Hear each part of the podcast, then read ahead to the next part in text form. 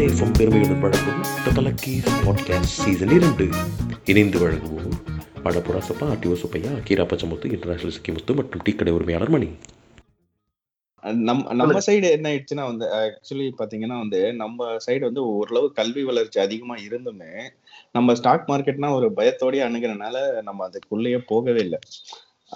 இதே பாத்தீங்கன்னா குஜராத்திகளுக்கு வந்து அவங்களுக்கு ஆங்கிலமும் தெரியாது இல்ல வந்து பெரிய அளவுக்கு வந்து என்ன சொல்றது இந்த ஸ்டாக் மார்க்கெட்டோட என்ன சொல்றது அந்த அக்ரிமெண்ட்ஸ் இந்த ரூல்ஸ் இதெல்லாம் வந்து அவங்களா படிச்சு தெரிஞ்சுக்கல. பட் அவங்க அவங்க தான் வந்து அதிகமா இதுல வந்து இதாகிறாங்க. இன்வால்வ் ஆயிருந்தாங்க நீங்க இப்ப வந்து இந்தியால வந்து இந்த ஸ்டாக் மார்க்கெட் பத்தின இன்ஃபர்மேஷன் தர பெரிய சைட் எடுத்துக்கிட்டீங்கன்னா வந்து மணி கண்ட்ரோல் ஒண்ணு. ஸோ மணி கண்ட்ரோல்ல வந்து மூணு லாங்குவேஜ் தான் இருக்கு. நீங்க இப்போ போய் பாத்தீங்கன்னா கூட தெரியும். இங்கிலீஷ் ஹிந்தி சம்டைம் குஜராத்தி அது குஜராத்தி மட்டும் தான் இருக்கு. பெங்காலி கூட இல்ல. கிடையவே கிடையாது.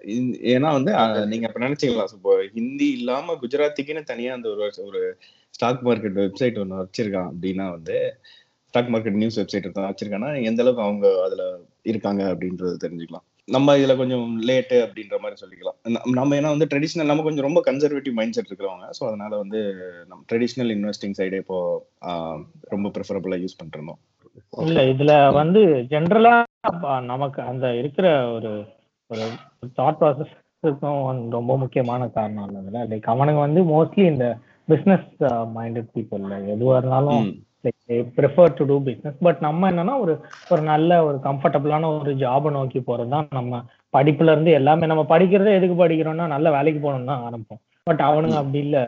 லைக். எனக்கு கூட நான் ஆஃப்டர் காலேஜ் வந்து எங்களுக்கு அந்த ரிசெஷன் வந்தப்போ ஜாயினிங் டேட் லேட் ஆச்சு. So that time like I was looking for other jobs சரி ஏதாவது பண்ணலாமா அப்படின்ட்டு. பட் என்னோட குஜு ஃப்ரெண்ட் வந்து he started a business okay அவனுக்கு ஒரு ரெண்டு பேர் இருந்தானுங்க. ரெண்டு பேரும் பிஸ்னஸ் மெட்ராஸ்காரன் அஹ் அங்கிருந்து இங்க வந்து செட்டில் ஆனவனுங்க. அவனுங்க ம். பிஸ்னஸ் தான் பண்ணானுங்க. ஸோ அது வந்து அவன் நேச்சுரலா அவனுங்க கிட்ட அந்த சரௌண்டிங்லயும் சரி எல்லா இதுலயும் சரி அது இருக்குது. ஸோ அதனால obviously they're going to investing side. அதே போல நீங்க இப்ப இது சொன்னீங்க இல்லையா அந்த இந்த மைண்ட் செட் சொன்னீங்க இல்லையா? அதாவது நம்ம இதுல வந்து அந்த நம்மளுடைய இது வந்து நம்ம வந்து வாழ்க்கை இதுதான் நல்லது அப்படின்னு வந்து நம்ம வச்சிருக்கிற கோணம் தப்பா கூட இருக்கலாம். ஆனா வந்து கரெக்டா அந்த எய்மை சொல்லி வளர்க்கப்படுறோம். கரெக்டா வந்து அதுக்கேத்த மாதிரியே தான் நம்ம வந்து பிளான் பண்ணிக்கிறோம். சாயங்காலம் வந்து வீட்டுக்கு வந்துடணும் அஹ் எல்லா நாளும் வந்து வீட்டுல இருக்கணும். அதுக்கப்புறம் வந்து சினிமா பார்க்கணும் புக்கு படிக்கணும். ஸ்போர்ட்ஸ்ல வந்து ஆர்வமா வந்து நல்லா லயிச்சு பார்க்கணும். ஒரு ஐம்பது வயசுக்கு மேல ரிட்டையர்ட் ஆகிட்டாலாம் அந்த ஒரு பென்ஷனோ இதோ வச்சுக்கிட்டு ஒரு வீடை எப்படியாவது வந்து ஒரு வீட்டை வந்து எப்படியாவது கட்டிடணும். அப்புறம் பின்னாடி இருக்கணுங்கிறத வந்து நம்ம காலங்காலமா இப்ப சொல்லி வர்றாங்க. அதை தான் நம்ம வந்து அந்த மைண்ட் செட்லயே இருக்கனால நம்ம வந்து ரொம்ப ரிஸ்க் எடுக்கவே வந்து தயங்குறோம். இவங்களுக்கு பாத்தீங்கன்னா அந்த குஜராத்திகள் நான் அப்சர்வ் பண்ண வரைக்கும் அவங்களுக்கு வந்து வேற எந்த விதமான என்டர்டைன்மெண்ட்டுமே இருந்த மாதிரியே நான் கவனிப்பேன் சென்னையில இருந்தப்ப அடிக்கடி அங்க பர்ச்சேஸ் போவேன்.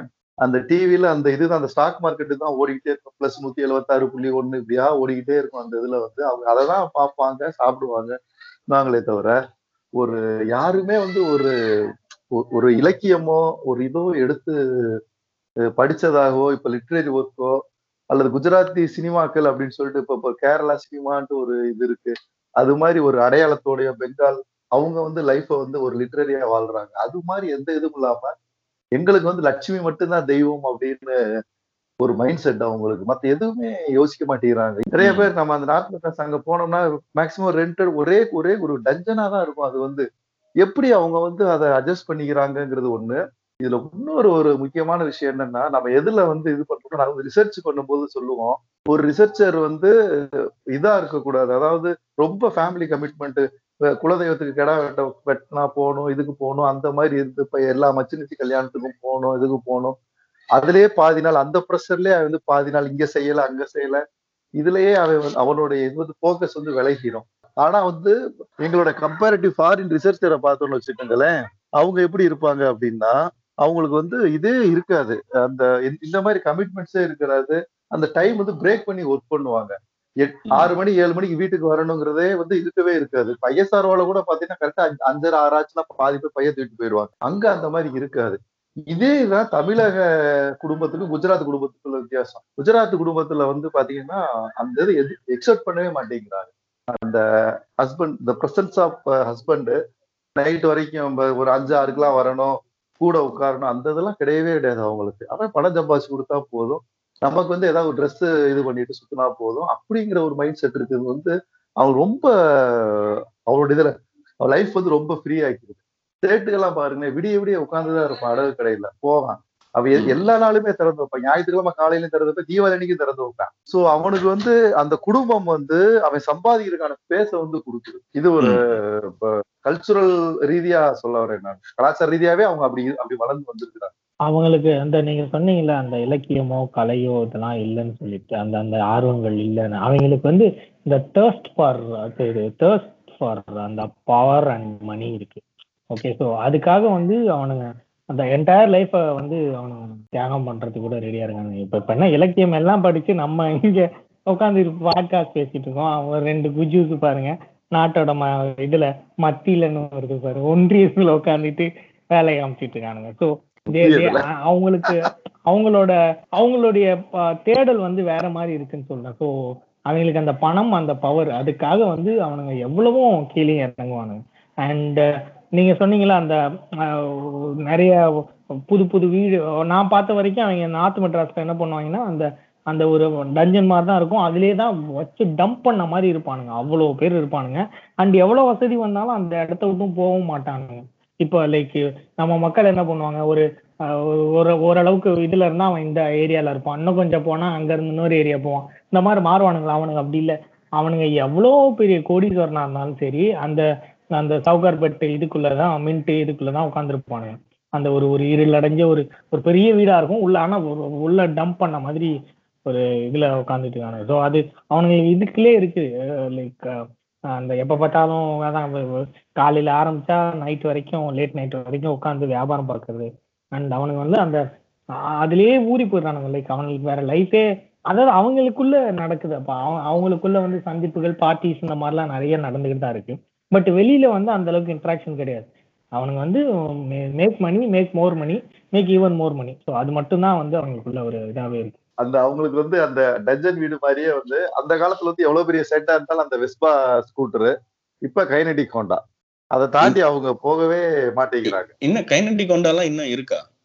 ஆக்டிவா இப்ப இது Honda Activa Honda Activa okay Honda ஆமா. ஆக்டிவா அதுக்கப்புறம் கைனடிக் ஹோண்டா வச்சிருந்தானுங்க அதுக்கப்புறம் இப்ப ஆக்டிவாக்கு மாத்திருக்காங்க ஆக்டிவா இது என்ன தோணுதுன்னா வந்து டிப்ரிஷியேட்டிங் அசெட்ஸ்ல வந்து அவங்க பெருசா முதலீடு பண்றது இல்ல அப்படிங்கிற மாதிரி இதை நான் பாக்குறேன் ஏன்னா அதுங்கெல்லாம் வந்து உங்களுக்கு over the period of time வந்து அதுங்களோட மதிப்பு வந்து குறைஞ்சிட்டே போகும். அதனாலயே அவங்க வந்து அதுல கவனமா முதலீடு பண்றாங்க அப்படின்னு நான் எடுத்துக்கிறேன். கார் கூட வச்சிருப்பாங்க. பாத்தீங்கன்னா கார் அடிக்கடி மாத்துவாங்க ஸோ இப்ப குஜராத்திகளோ இல்ல வந்து சேட்டுகளோ பாத்தீங்கன்னா அவங்க வந்து ரிச்சி ஸ்ட்ரீட்ல கடை வச்சிருக்கவங்க அந்த மாதிரி அஹ், இவங்கெல்லாம் முதலாளிகள்லாம் பாத்தீங்கன்னா வந்து கார் வச்சிருப்பாங்க. அவங்க அதையுமே வந்து அடிக்கடி கார் மாத்துவாங்க. அதுவுமே சில டாக்ஸ் பர்பஸ்க்காக வந்து கார்களை மாத்திக்கிட்டே இருப்பாங்க. இல்ல நான் பார்த்த வரைக்கும் என்னன்னா வந்து அவனுங்க அவனுங்க எவ்வளவு பெரிய ஆளுங்களா இருந்தாலும் சரி முக்காவாசி சேடுங்க வந்து அவனுங்கள்ட்ட கார் பார்த்ததுல ஒரு ஆட்டோ தான் வச்சிருப்பானுங்க. ஒரு ப்ளூ கலர்ல சுத்துவான் அந்த ஆட்டோ இப்போ அந்த. ஆட்டோ ஏன்னா இங்க சவுகார்பேட்ல இருந்து அவனுங்க அவனுங்க கார் எடுத்துட்டு வந்தாங்கன்னா என்ன பிரச்சனை? வட சென்னைக்குன்னு ஒரு பிரச்சனை இருக்கு. என்னன்னா வந்து இங்க இங்க நிறைய மீன் பாடியும் நார்த் மெட்ராஸ்ல ஸ்பெசிஃபிக்கா நிறைய ரிக்ஷாஸ் இருக்கு. ஓகே நீ கொண்டு வந்தனா நீ எவ்வளவு பெரிய வண்டி வேணா கொண்டு வா. டர்ன்னு ஒரு கோடு போட்டு வத்தான்னா அப்படின்வான் ஒண்ணுமே பேச முடியாது. சரிங்க போயிட்டு வாங்கப்பா அப்படின்னு தான். அந்த அளவுக்கு தான் இருக்கும். அதனால அவ- அவனுங்க அங்க யூஸ் பண்றது மோஸ்ட்லி இந்த பிரைவேட் ஆட்டோ வந்து பயங்கரமா யூஸ் பண்ணுவாங்க அதுதான் நிறைய எக்கச்சக்கம் இருக்கும். ஏன்னா அந்த சந்துகளுக்கும் அதுதான் அவங்களுக்கு வசதி. And yeah they they know where to invest. எதுல போடணும் எதுல போடக்கூடாதுன்ற அந்த ஒரு தெளிவு இருக்கு. அண்ட் தேர் அதிகமான ரிஸ்க் டேக்கர்ஸ் அவங்க. அது ஒரு விஷயம் கண்டிப்பா பாராட்டி ஆகும். ஓகே இப்போ ஒரு ஒரு ஒரு ஒண்ணுமே இல்லாத ஒரு இடத்துல வந்து ஒரு வியாபாரத்தை போட்டு போறதும் சரி இது பண்றதும் சரி நிறைய ரிஸ்க் எடுப்பாங்க. ஆனா நம்ம வந்து நம்ம ஜென்ரலா நம்ம மைண்ட் செட்ல வந்து ஒரு செக்யூரிட்டி எதுல நமக்கு செக்யூர்டு ஜாப் ஜாப்ல கூட நம்ம வந்து ஒரு செக்யூர்டு ஜாப் பக்கம் தான் போவோம். லைக் ஒரு ஒரு சின்ன ரிஸ்க் ஒன்று இப்போ ரிமோட் ஜாப்ஸே அன்னைக்கு பேசிட்டு இருந்தோம். கொஞ்சம் ரிஸ்க் அது நம்ம ready to take it will get in enormous returns அப்படின்றப்போ அது நம்ம மக்கள் பண்றது இல்ல ஒரு கன்சர்வேட்டிவ் ஒரு இதுல தான் இருக்கும். பட் அவனுங்க அப்படி இல்ல. நான் தான் சொன்னல ஒரு ஒரு ஒரு ஒண்ணுமே இல்லாத ஒரு ஏரியால கூட ஒரு ஹார்ட்வேர் ஷாப் ஒன்று போட்டு வச்சிருக்காங்க. ஸோ அதுதான் அந்த அந்த இன்வெஸ்ட்மெண்ட்ஸ்லயும் வந்து அவங்களுக்கு இருக்கு. அதே போல அதே போல இன்னொரு விஷயம் நீங்க கவனிச்சிருப்பீங்கன்னு நினைக்கிறேன். என்னன்னா அந்த அவங்க வந்து படிக்க வைக்கிறது நம்ம நம்ம தமிழ் சமூகம் வந்து இந்த ஜெனரேஷன் ஆஃப்டர் எயிட்டிஸ் வந்து கல்வி தன்னுடைய பிள்ளைகளுக்கு கல்வி கொடுக்கணுங்கிறதுல வந்து ரொம்ப ரொம்ப குறியா இருக்கிறாங்க. நல்லா நிறைய வந்து என்ன பண்றாங்கன்னா நல்ல ஸ்கூல்ஸ் தேட தேடுறாங்க. அவங்க- அவங்க ஐடியாலஜி தப்பா இருக்கலாம். பிரைவேட் ஸ்கூல் தான் பெஸ்ட் ஆனாலும் அவங்களுடைய மோட்டிவ் என்ன நல்லா படிச்சு எப்படியாவது வந்துடணும் அப்படிங்கிறதுக்காக நிறைய ஸ்பெண்ட் பண்றாங்க. Self financing college even PhD வரைக்கும் கூட ஃபண்ட் பண்றாங்க. பட் குஜராத்திகளும் சரி ராஜஸ்தான் இவங்களும் எப்படி பார்த்திருக்காங்க சரி அவங்க வந்து இவ்வளவு வந்து இவ்வளவு படிப்புக்கு செலவழிக்கிறாங்களாங்கிறது எனக்கு வந்து ரொம்ப யோசனையா இருக்கு. ஒரு குஜராத்தி டாக்டர் அப்படின்னு சொல்லிட்டோ அந்த மாதிரி ஒரு ப்ரொஃபஷனலை வந்து நம்ம வந்து நம்ம பார்த்துருக்கவே மாட்டோம். நம்மளுடைய ஒரு எவ்வளவு நாள் சுத்தி இருந்தாலுமே வந்து ரொம்ப ரேரா தான் வந்து இருப்பாங்க. நான் வந்து சென்னை காலேஜ்ல காலேஜஸ்ல ஒர்க் பண்ணும் போதும் சரி அங்க படிக்கும் போதும் சரி ஈவன் பெங்கால் ஸ்டூடெண்ட்ஸ் இருந்திருக்கிறாங்க. மற்ற ஸ்டூடெண்ட்ஸ் ஒரிசா ஸ்டூடெண்ட்ஸ் எல்லாம் கூட ஒரியா ஸ்டூடெண்ட்ஸ் நிறைய இருந்துக்கிறாங்க டெல்லி அந்த பக்கம் இருந்துக்கிறாங்க பட் இந்த ராஜஸ்தான் குஜராத் வந்து ரொம்ப ரொம்ப கம்மியா தான் நான் பார்த்தேன். ரொம்ப கம்மினா லிட்டரலி நோன் கூட சில டிபார்ட்மெண்ட்ல நான் பார்த்ததே வந்து கிடையாது. எனக்கு தெரிஞ்சு ஒரு இன்ஜினியரிங் காலேஜ்ல அந்த லோக்கல் பையன் ஒரே ஒரு பையன் தான் வந்து படிச்சான். அந்த என்டையர் காலேஜ் நாலாயிரம் ஸ்ட்ரென்த்லேயே வந்து ஒரே ஒரு பையன் தான் சேட்டு பையனே படிச்சான். பட் அந் அந்த சாம்பிள் வந்து ரொம்ப கம்மியானா அது வந்து ஆல்மோஸ்ட் அந்த நார்த் மெட்ராஸ் வந்து கொஞ்ச தூரத்துல தான் இருக்கு அந்த காலேஜ் அப்படியுமே அவ்வளவுதான் படிச்சேன் அவன் சொன்னா எங்களை யாருமே டென்த்து டென்த்தோட நாங்க முடிச்சுக்கிடுவோம் அப்படிங்கிற மாதிரி தான் அந்த பையன் வந்து சொன்னான். இவன் ஏதோ ஒரு செல்ஃப் இன்ட்ரெஸ்ட்ல படித்தேன் அப்படின்னு சொல்லிட்டு இருக்கான். ஆஹ் அந்த பையனோட ஞாபகம் இருக்கு. ஹிமான்சு பதக்கு இருபது வருஷம் ஆயிடுச்சு. அவருக்கு கிளாஸ் எடுத்துட்டு மறக்கல. ஏன்னா நான் நான் நான் கிளாஸ் எடுத்த இருபத்தஞ்சு வருஷத்துல நான் கிளாஸ் எடுத்த ஒரே சேர்த்து பையன் அவன் தான்.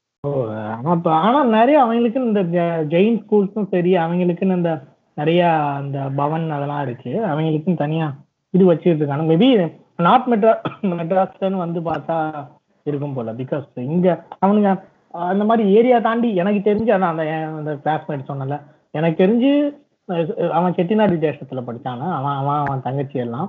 ஸோ ஐ திங்க் நான் பார்த்து அவன் அவனுங்க அவங்க வீட்டுக்கு ஃபேமிலி தான் நல்லா பழக்கம். ஸோ அவங்க இதுலேயே வந்து படிக்க வச்சதுனா அது ஒரு ஃபேமிலி தான். மீதி எல்லாரும் வந்து அந்த ஆட்டோமொபைல் அந்த பிசினஸ் பார்த்துட்டு இருந்தாங்க. அது இந்த த்ரெட் அதெல்லாம் பார்த்துட்டு இருந்தாங்க. ஸோ அதான் அந்த மோஸ்ட்லி வளர்க்குறப்பவே வந்து அந்த பிஸ்னஸ் அந்த மோட்டிவோட தான் வளர்க்குறாங்க. But very few cases are you know sent for studies அந்த ஸ்கூலுமே வந்து அவங்களுக்கு ஏத்த மாதிரி டிவைஸ் பண்ணியிருப்பாங்க ரொம்ப அந்த சமாஜ நடத்தும். அவ்வளவு வந்து ஸ்பெண்ட் பண்ண தேவை இருக்காது. அந்த- மாதிரி தான் இருக்கும் ரொம்ப ஃபீஸ் கம்மியா இருக்கும். ஓகே. இப்போ எனக்கு ஒரு சந்தேகம். ஆக்சுவலா ஒரு ஒரு லேமன் பாயிண்ட் ஆஃப் வியூல கேக்குறேன். இன்வெஸ்ட்மெண்ட் அப்படின்னு சொல்லிட்டு நம்ம வந்து நிறைய நிறைய பேசுறோம். இப்போ வந்து அது பத்தி ஒரு இது வந்திருக்கு. வள்ளுவரே கூட ரொம்ப ஃபோர்ஸா சொல்லியிருப்பாரு.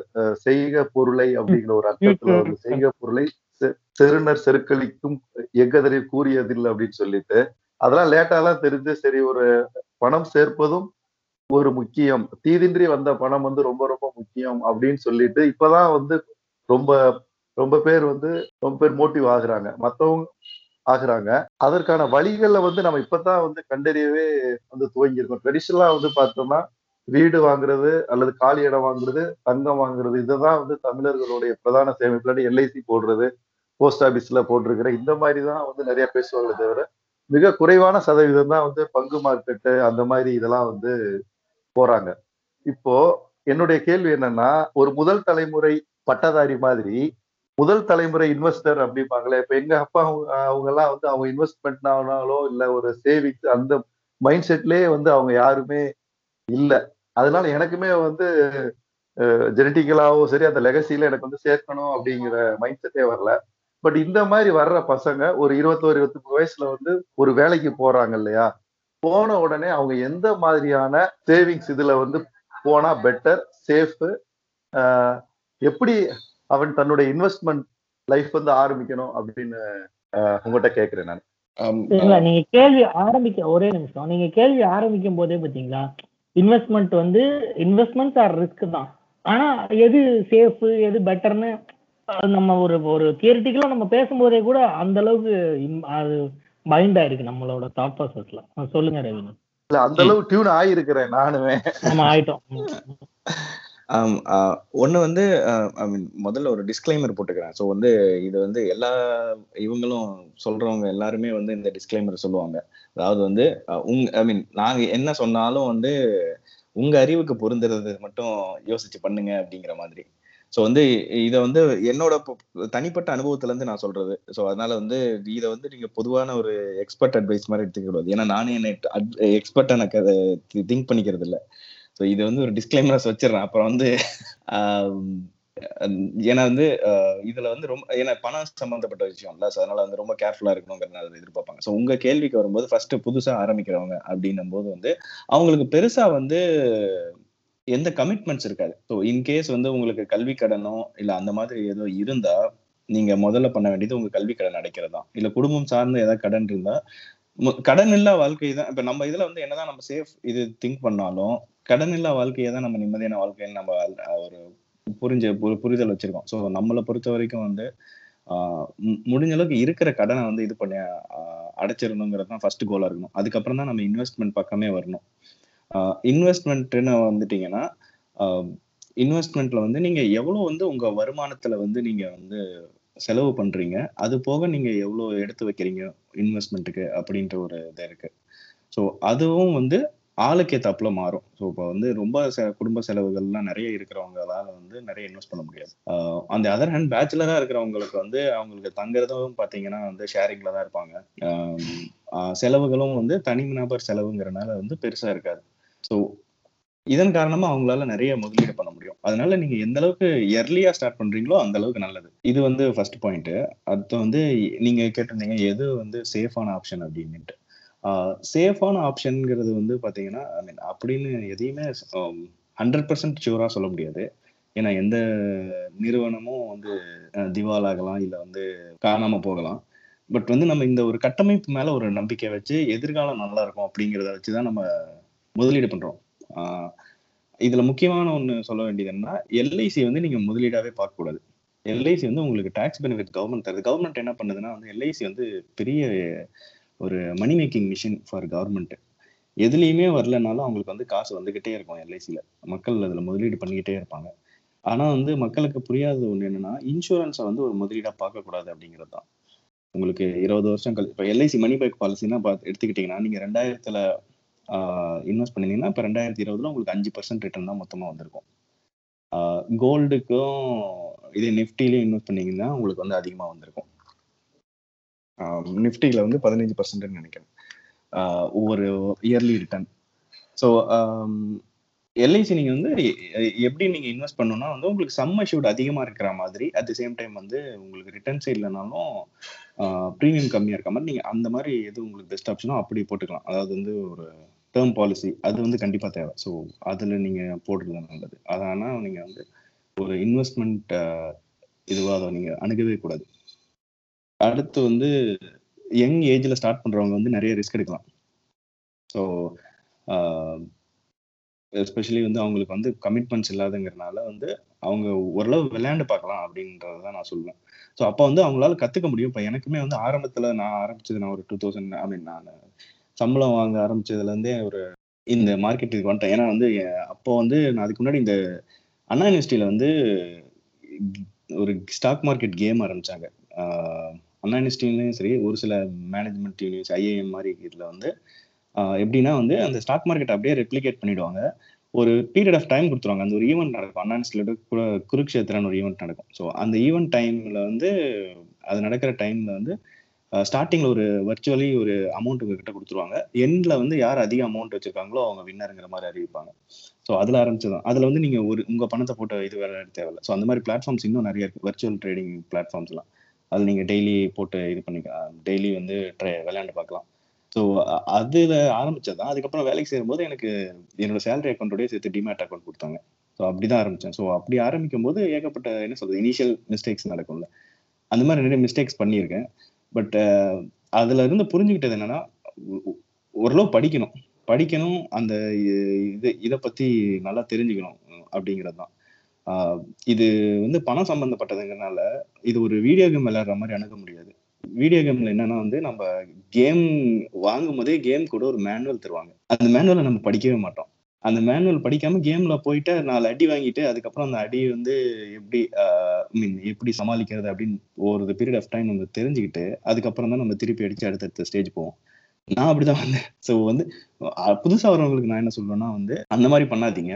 பேசிக்ஸ் எல்லாம் படிச்சுக்குங்க. பேசிக்ஸ் படிச்சுட்டு இதுதான் விஷயம் அப்படிங்கிறத அண்டர்ஸ்டாண்ட் பண்ணிக்கிட்டு அதுக்கப்புறம் வந்து நல்லா இன்வெஸ்ட் பண்ணுங்க அப்படின்னு நான் சொல்லுவேன் but starting early is very good as much as early is very good இதை நான் மட்டும் சொல்ல இவர் வேரன் பஃபட்டே சொல்லியிருக்காரு.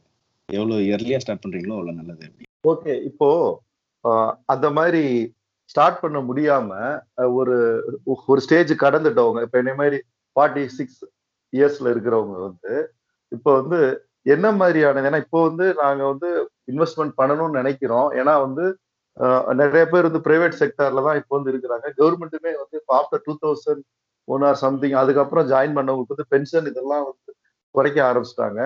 இன்னும் எதிர்காலத்துல வந்து பிஜேபி கவர்மெண்டே கூட ரெண்டு மூணு டைம் ஆண்டா கூட அந்த ஸ்கீமே கூட இல்லாம போனா கூட ஆச்சரியம் இல்லை. அதையுமே வந்து மக்களுக்காக தியாகம் பண்ண மாட்டீங்களான்னு சொல்லிட்டு கேட்டு கூட இது பண்ணிடுவாங்க. ஸோ வந்து ஒரு ஒரு த்ரெட் இருக்கு.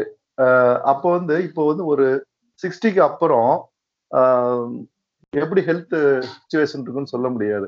அறுபது வரைக்கும் நம்மளை வந்து வேலைக்கு வச்சிருக்கிறதே வந்து பெரிய விஷயம் நான் நான் சொல்றது என்னன்னா இப்ப கரண்ட்ல இருக்கிற ஐடி அவங்கள வந்து கேட்கல அவங்க எல்லாருமே கொஞ்சம் வெல்வெஸ்ட் ஆயிட்டு வர்றாங்க. ஒரு முப்பது வயசு இருக்கவங்களை விட்டுருங்க.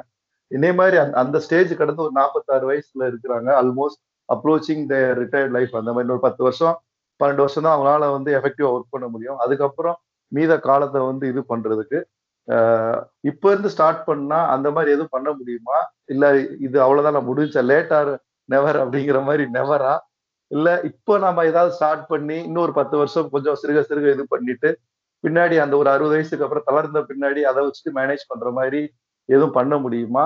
ஆஹ் அதுக்கு கத்துக்கக்கூடிய டைம் எல்லாம் இருக்கா?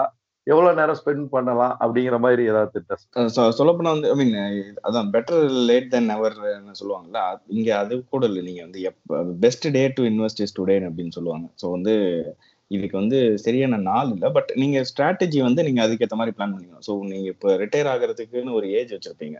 இல்ல உங்க நிறுவனம் வந்து ஒரு ஏஜ் செட் பண்ணியிருக்கோம் அப்படின்னா அதை வந்து ஒரு டார்கெட் டேட்டா வச்சுட்டு நீங்க இப்பல இருந்தே வந்து என்ன சொல்றது மந்த்லி இவ்வளோ அப்படின்னு இன்வெஸ்ட் பண்ணலாம். ஸோ இப்போ மியூச்சுவல் ஃபண்ட்ல எடுத்துக்கிட்டிங்கன்னா ஒரு உதாரணத்துக்கு வந்து சிஸ்டமேட்டிக் இன்வெஸ்ட்மெண்ட் பிளான் அப்படின்ட்டு ஒன்று இருக்கு. அதாவது உங்க நீங்க மாசம் ஒரு அமௌண்ட் ஃபிக்ஸ் பண்ணிட்டீங்கன்னா அது உங்க அக்கௌண்ட்ல இருந்து போயிட்டு அந்த நீங்க செலக்ட் பண்ற மியூச்சுவல் ஃபண்ட்ல வந்து இன்வெஸ்ட் பண்ணிடும். ஸோ ஒவ்வொரு மாசமும் அப்படி இன்வெஸ்ட் பண்ணிட்டே போகும். ஓகே ஸோ அதான் இப்போ சிஸ்டமேட்டிக் இன்வெஸ்ட்மெண்ட் பிளான் இருக்கு. ஸோ நீங்கள் மாசம் மாசம் நீங்கள் ஒரு தொகை போடுவீங்க. அந்த தொகை வந்து அதில் முதலீடு செய்யப்பட்டுக்கிட்டே இருக்கும். ஸோ இதே மாதிரி இதுக்கு ஆப்போசிட்டாக வந்து சிஸ்டமேட்டிக் வித்ட்ராவல் பிளான்னு ஒன்று இருக்கு. அதாவது வந்து நீங்கள் இப்போ ரிட்டையர் ஆயிட்டீங்க அப்படின்னா உங்களுக்கு மந்த்லி ஒரு சேலரி வரணும் அப்படிங்கிற மாதிரி இருக்கு. அப்படி ஐ மீன் வேணும் அப்படின்னா வந்து நீங்க இப்ப மாசம் மாசம் இன்வெஸ்ட் பண்ணதை அதை மாசம் மாசம் அப்போ வந்து வித்ட்ராவல் பண்ணிக்கலாம்.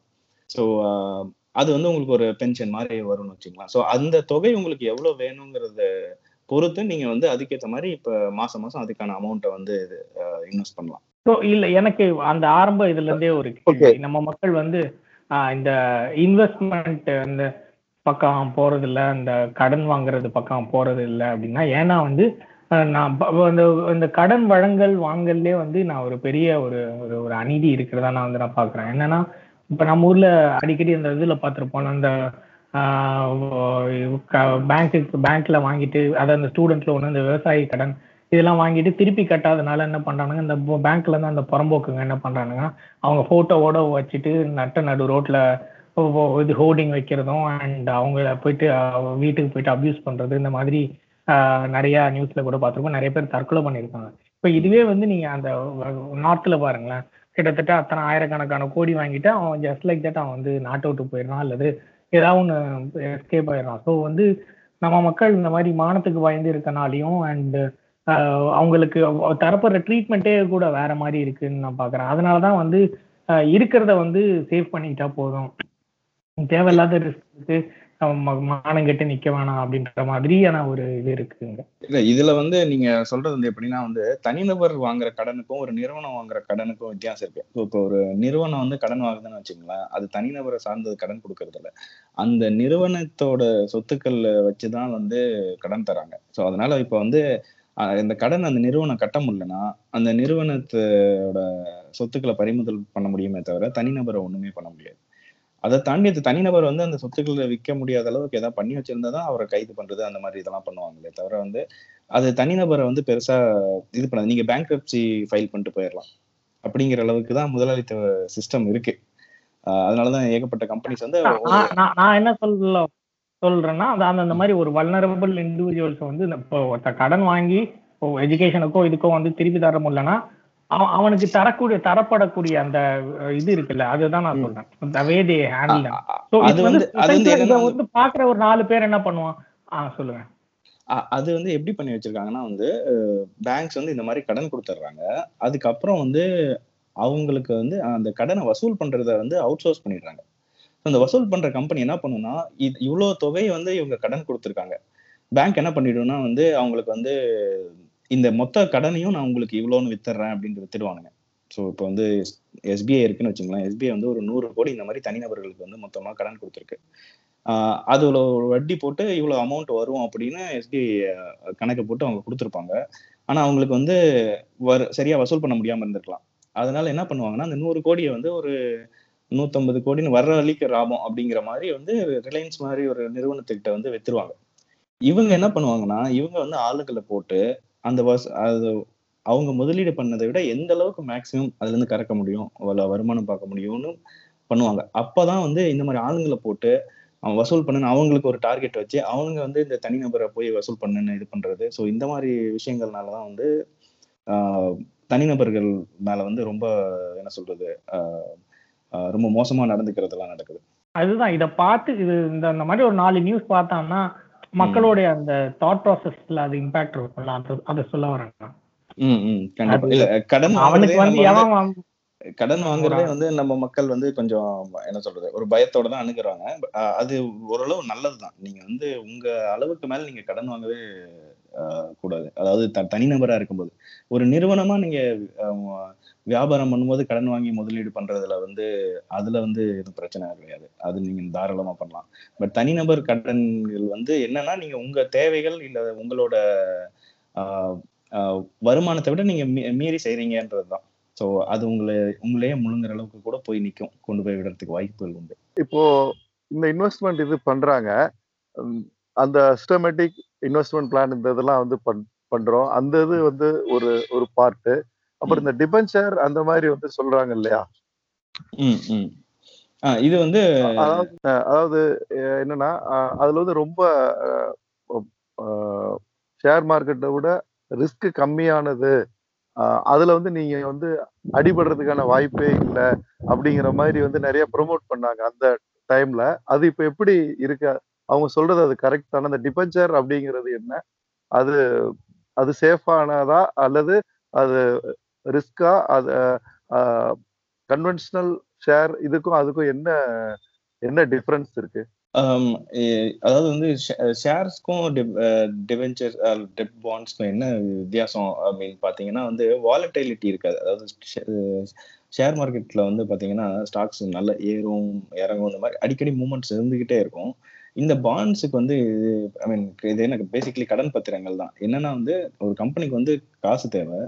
அந்த கம்பெனி என்ன பண்ணும்னா வந்து அதுக்காக வந்து கடன் பத்திரங்களை இஷ்யூ பண்ணும். ஸோ அதை வாங்கி நீங்கள் வச்சுக்கலாம். அது வந்து என்ன சொல்லணும்னா இந்த குறிப்பிட்ட தேதிக்கு அப்புறம் அது மெச்சூர் ஆனது அப்புறம் உங்களுக்கு நான் இந்த அமௌண்ட் பே பண்ணுவோம் அப்படின்ட்டு ஒரு அஷ்யூரிட்டி கொடுப்பாங்க. ஸோ அது வந்து அந்த கடன் பத்திரங்கள். ஸோ வந்து ஒரு ஃபிக்ஸட் இதை வச்சுட்டு. பட் என்னன்னா வந்து அதுல வந்து இப்போ இந்த கம்பெனி திவால் ஆயிடுச்சுன்னா உங்களால வந்து என்ன சொல்றது ஒண்ணுமே பண்ண முடியாது. உங்களுக்கு அது வந்து இதுங்க அது ஒரு ரிஸ்க் பட் அது வந்து ரொம்ப லோவர் ரிஸ்க்னு வச்சுக்கலாம் ஏன்னா வந்து நீங்க ஓரளவு நம்பகத்தன்மையான கம்பெனிஸ்லேருந்து தான் வாங்குவீங்க. இன்னொன்று வந்து அரசாங்கமே வந்து பணம் இது பண்றதுக்காக ட்ரெஷரி பாண்ட்ஸ் எல்லாம் இஷ்யூ பண்ணுவாங்க. ஸோ அது வந்து அது இன்னும் ரிஸ்க் வந்து கம்மியானது. ஆனால் ரிட்டர்ன்ஸும் அதுக்கேற்ற மாதிரி கம்மியாக தான் இருக்கும். உங்க ஃபிக்ஸட் டெபாசிட்லேருந்து ஒரு ரெண்டு பர்சன்ட் மூணு பர்சன்ட் தான் அதிகமாக இருக்கும். அதுவும் இல்லாமல் அது வந்து ஆர்பிஐயோட ரிப்போ ரேட்டு இதை பொறுத்தெல்லாம் வந்து மாறும்னு வச்சுக்கோங்களேன்.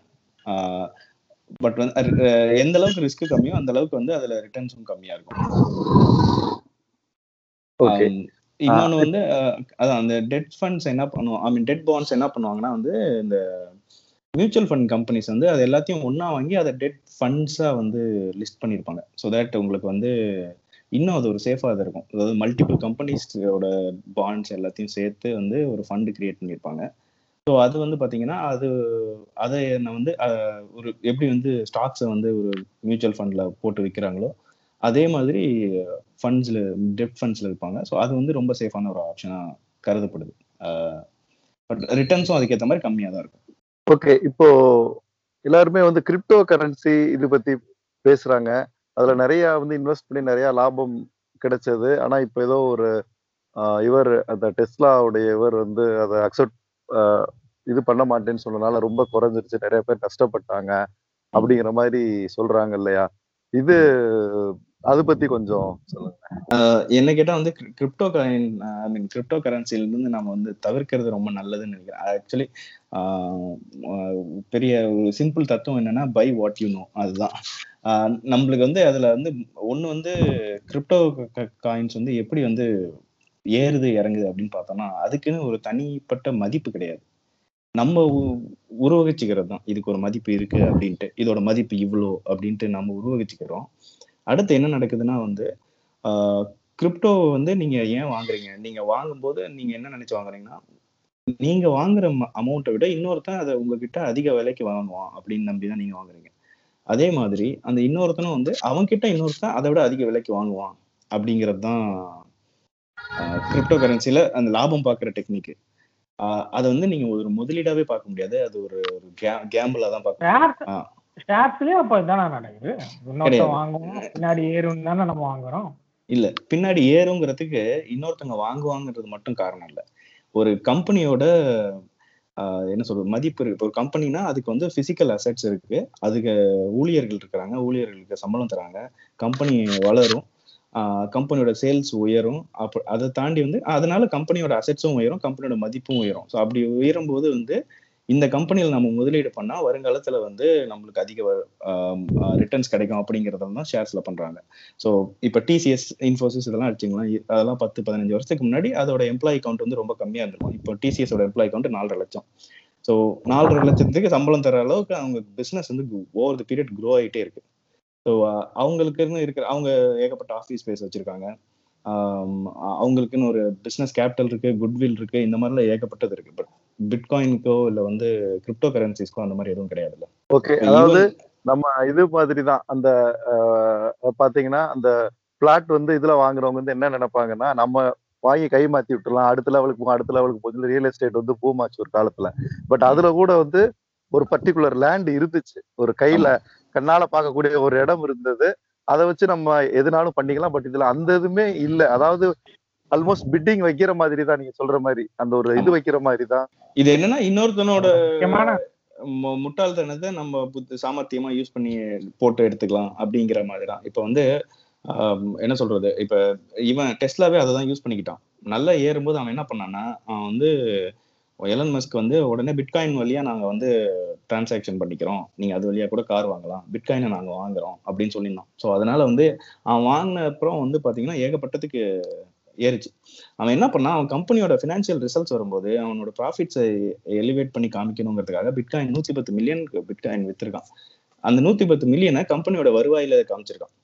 அது வந்து கம்பெனியோட லாபத்துல இருந்து இருபத்தி நாலு பர்சன்ட் வந்து அதை மட்டும் தனியா கணக்கு காமிச்சிருக்கான். அதுலதான் திரும்ப பிட்காயின் கீழே போச்சு. ஸோ வந்து அவனோட சாமர்த்தி ஐ மீன் அவன் வந்து மற்றவங்களோட முட்டாள்தனத்தை அவனோட சாமர்த்தியத்தை வச்சு யூஸ் பண்ணிக்கிட்டான். அவ்வளோதான் இப்போ அடுத்து வந்து ஓகே பிட்காயின் முடிஞ்சது. அடுத்து இன்னொரு காயின்ல போய் அதே வேலையை பண்ணுவோம் அப்படின்னு ட்ரை பண்ணிட்டு இருக்கான். இதுல இன்னொன்னு என்ன அப்படின்னா அதான் மற்ற ஷேர்ஸ் அதெல்லாம் வந்து அது ரியல் எஸ்டேட்லாம் வந்து ஏதோ பிசிக்கலா ரியாலிட்டியில ஏதோ ஒன்று இருக்கு ஓகே பட் இந்த பிட்காயினை பொறுத்த வரைக்கும் அது ஒரு டெக்னாலஜிக்குள்ள ஒரு ஒரு உள்ள ஓடிட்டு இருக்கு ஓகே அது ஒரு கம்ப்யூட்டரோட பிளக் அப் பண்ணுங்கன்னா முடிஞ்சு போச்சு சோலி. இப்படிதான் ஒருத்தனுக்கு வந்து கோடிக்கணக்கான ரூபா வந்து ஒரு சின்ன யூஎஸ்பிக்குள்ள மாட்டிட்டு இருக்கு அந்த பாஸ்வேர்டு அது ரொம்ப ஃபேமஸான ஒரு கேஸ் சொன்னது அது. ஒரு அவனோட பாஸ்வேர்டு வந்து இன்னும் ஒரு ரெண்டு அட்டம்ப்டா தான் இருக்கு. அது தப்பா போட்டான்னா முடிஞ்சு போச்சு. அந்த காசு மொத்தம் சுவாகா ஆயிடும்.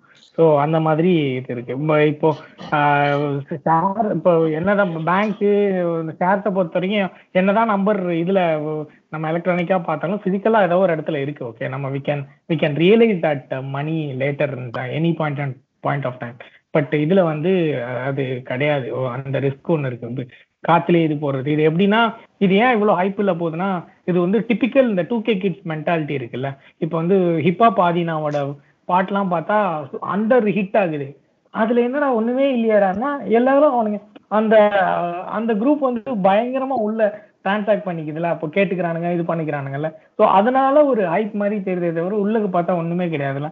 அதே தான் ஹிப்ஹாப் பாத்தீங்கன்னா மியூசிக் தான் வந்து கிரிப்டோ கரன்சி இவனுங்க வந்து ஒருத்தன் இன்னொருத்தன் மேல வைக்கிற ஒரு ஒரு பேராசை அப்புறம் வந்து இந்த மாதிரி சரி அவன்கிட்ட தள்ளி விட்டுறலாம் அப்படின்ற மாதிரியான ஒரு அந்த இதுல தான் வந்து வாங்கிட்டு இருக்குது. ஸோ அதனால தான் பார்த்தா அடிச்சு நவுத்துனாலும் திடீர்னு தள்ளுன்னு எங்கேயோ போகுது. இல்லாட்டா அடிக்கடி வந்து ரத்த கலரியாவும் ஆகுது. ஆமா இது இது வந்து அந்த ஹிப்பா பாதினோட ஒப்பீடுலயே பார்த்தோம்னா அந்த ஃபியர் ஆஃப் மிஸ்ஸிங் அவுட் அப்படின்னு ஒரு கான்செப்ட் இருக்கு. அதாவது வந்து இப்போ ஒரு ட்ரெண்டான ஒரு வீடியோ வருது இப்போ ஹிப்பா பாதினா பாட்டே வருதுன்னு வச்சுங்களேன். அந்த பாட்டை நம்ம கேட்கலன்னா அந்த சப்கல்ச்சர்ல இருந்து நம்ம விடுபட்டு போயிருவோமோ அப்படின்ட்டு ஒரு பயம் வர்றதுனாலே நம்ம அந்த பாட்டை கேட்டுட்டு அந்த பாட்டு நல்லா இருக்குப்பா அப்படின்னு ரசிச்சு ரசிப்போம்ல. ஸோ ஒரு ஒரு கு- ஒரு ஷார்ட் பீரியட் ஆஃப் டைமுக்கு ஸோ அதே தான் இங்கேயும் நடக்குது. பிட்காயின் இல்லை கிரிப்டோ கரன்சி எதுனாலும் இது இருக்கு. இதுல நம்ம முதலீடு பண்ணாம விட்டுட்டா இதுல பின்னாடி வர்ற பலன்கள் வந்து நம்ம அனுபவிக்காம போயிருவோமோ அப்போ ரிக்ரெட் பண்ணுவோமோ அப்படிங்கிற ஒரு பயத்திலேயே நிறைய பேர் வந்து முதலீடு பண்றாங்க. ஆனா அந்த சோசியல் மீடியா இதுல வந்து அந்த ஃபோமோன்ற கல்ச்சர் வந்து ரொம்ப பயங்கரமா இருக்கு. லைக் எல் எது வந்தாலும் உடனே அதை எல்லாரும் யூஸ் பண்ணி பார்த்தோனோ அதை பத்தி ஒரு ஒரு ஒப்பீனியன் வந்து வச்சுக்கணுன்ற ஒரு ஒரு ப்ரெஷர் வந்து உண்டாகிடுது அது அதான் அது fear of missing out culture தான் அதோட இதுதான் எல்லாருக்குமே இருக்கு. இல்லாட்டா லைக் பியர் ப்ரெஷரும் வந்து இதுல ஜாயின் ஆயிடுச்சு இப்போ இந்த இந்த கிளப் ஹவுஸ்னு ஒன்று வந்திருக்குல்ல லைனா எல்லாரும் வா அதுல வா ஜாயின் பண்ணு இது இது பண்ணு பேசு சொல் எதுக்குடா இப்ப என்ன பண்ணணும் அதுல பண்ணணும்னு என்ன அவசியம்? ஒண்ணுமே கிடையாது. எனக்கு தேவையில்ல. அப்படின்னு தான் எல்லாரும் யூஸ் பண்றாங்க. எல்லாரும் யூஸ் பண்ணுறது டேபிள் மேட் மாதிரி தான் யூஸ் பண்றாங்க ஸோ ஒருத்தர் ஒரு விஷயத்த பண்ண ஒரு ஆட்டு மந்தை கூட்டம் தான் இது. ஒருத்தர் ஒன்று பண்ணுனா அது எல்லாருமே பண்ணணும். அது இல்ல. எனக்கு எது தேவையோ எனக்கு அதுதான் தேவை. அதை தவிர எதுவுமே வேற எதுவா இருந்தாலும் சரி அது எனக்கு தேவையில்லைன்ற அந்த ஒரு ஒரு சுயம் சார்ந்த ஒரு டிசிஷன் மேக்கிங் இருக்குல்ல. அது வந்து இங்க இல்ல. எல்லாரும் பண்றாங்க பண்றேன். அல்லது நான் வந்து தனித்து விடப்படுவேன்ற ஒரு பயம் வந்து எல்லாருக்குமே இருக்கு. என்னன்னா இதே பாயிண்ட் தான். பட் என்னன்னா நம்ம அந்த- பியர் ப்ரெஷர் நம்ம இன்னொரு அதர் சைடு ஆஃப் த காய் நம்மளோடதுன்னா ஒண்ணு வந்து இன்வெஸ்ட்மெண்ட் இன்னொன்னு வந்து ரெடியூஸ் த எக்ஸ்பெண்டிச்சர் அப்படிங்கிறதும் ஒன் டைப் ஆஃப் இன்வெஸ்ட்மெண்ட் தான் நமக்கு. அதுல வந்து பாத்தீங்கன்னா இந்த இப்ப இருக்கிற ஜெனரேஷன் வந்து என்ன பண்றாங்க அப்படின்னா அந்த பியர் ப்ரெஷர்ல வந்து ரொம்ப நிறைய சில விஷயங்கள் வந்து நம்ம தவிர்க்க முடியாம வந்து செஞ்சே ஆகணும் அப்படிங்கிற கட்டாயத்துக்கு வந்து நிறைய விஷயங்களை வந்து தள்ளப்படுறோம். நல்ல ஹை குவாலிட்டி மொபைல் நமக்கு தேவையோ இல்லையோ வாங்குறது அது மாதிரி ட்ரெஸ்ஸஸ் பிராண்டட் ஐட்டம்ஸ் அப்புறம் ஸ்விக்கி இந்த மாதிரி இதில் ஆர்டர் பண்றது டின்னர் போறது இந்த கல்ச்சர் வந்து அதாவது தேவையோ தேவையில்லை. அதாவது நம்ம சிலருக்கு வந்து அதெல்லாம் தேவையில்லாத தோணும். இருந்தாலும் பட் அந்த கூட்டத்தோட நம்ம இருக்கணுமே. நம்ம தனிச்சு இருந்துடக்கூடாதே அப்படிங்கிறதுக்காக நம்ம சில விஷயங்கள்லாம் வந்து செய்ய வேண்டியிருக்கு. பாத்தீங்கன்னா ஒரு ஸ்டேஜ்ல பாத்தீங்கன்னா இந்த டப்பர் வேர் இது வந்து வாங்கிட்டு ஒருத்தர் வாங்கிட்டு வந்தாரு. உடனே எல்லாருமே வந்து ஓ இதுதான் நம்ம வாங்கணும் போல அப்படின்னு சொல்லிட்டு கூட்டம் கூட்டமா அதை போய் வாங்கிட்டு வந்தாங்க. எல்லா ஆபீஸ்லயுமே பாத்தீங்கன்னா டப்பர் பூரா கலர் கலர் மூடியாதான் வந்து கிடந்துகிட்டு இருந்தது. அது உண்மையிலே அது வந்து தேவைதானா? அவ்வளவு காஸ்ட் இது பண்ணணுமா? அது ஒரு சின்ன எக்ஸாம்பிள் தான். அது மாதிரி வந்து எல்லாருமே வந்து இப்போ அதே போலதான் இப்போ ஆட்டோமொபைல்ஸ் இது ஆக்சுவலா கார் வாங்குறதுமே வந்து இந்த டுவெண்ட்டி இயர்ஸ்ல வந்து ரொம்ப அன்இமேஜினபிளா இருக்கு. ஒரு ஸ்ட்ரீட்ல எல்லாம் வந்து ஒரு வீட்டுக்கு ஒரு கார் அப்படிங்கிறது வந்து மிகப்பெரிய லக்ஸுரியா நம்ம நினைச்சிட்டு இருந்தோம். வீட்டுக்கு ரெண்டு ரெண்டு கார்லாம் இப்போ வந்து ரொம்ப சர்வசாதாரணமா இருக்கு. ஒண்ணு வந்து லா இது போறதுக்கு லோக்கல்ல போறதுக்கு ஒண்ணு. அப்படிங்கிற மாதிரிலாம் சொல்றாங்க. ஃபேமிலி எல்லாரும் போனோம்னா இதை எடுத்துக்கிறோம் கம்மியா ஆபீஸ் மட்டும் போறதுக்கு இதை எடுத்துக்கிறோம் அப்படிங்கிறாங்க. இந்த அளவுக்கு வந்து அந்த ஆட்டோமொபைல் இதுல எல்லாம் வந்து நம்ம வந்து ஸ்பெண்ட் பண்ணணுமா?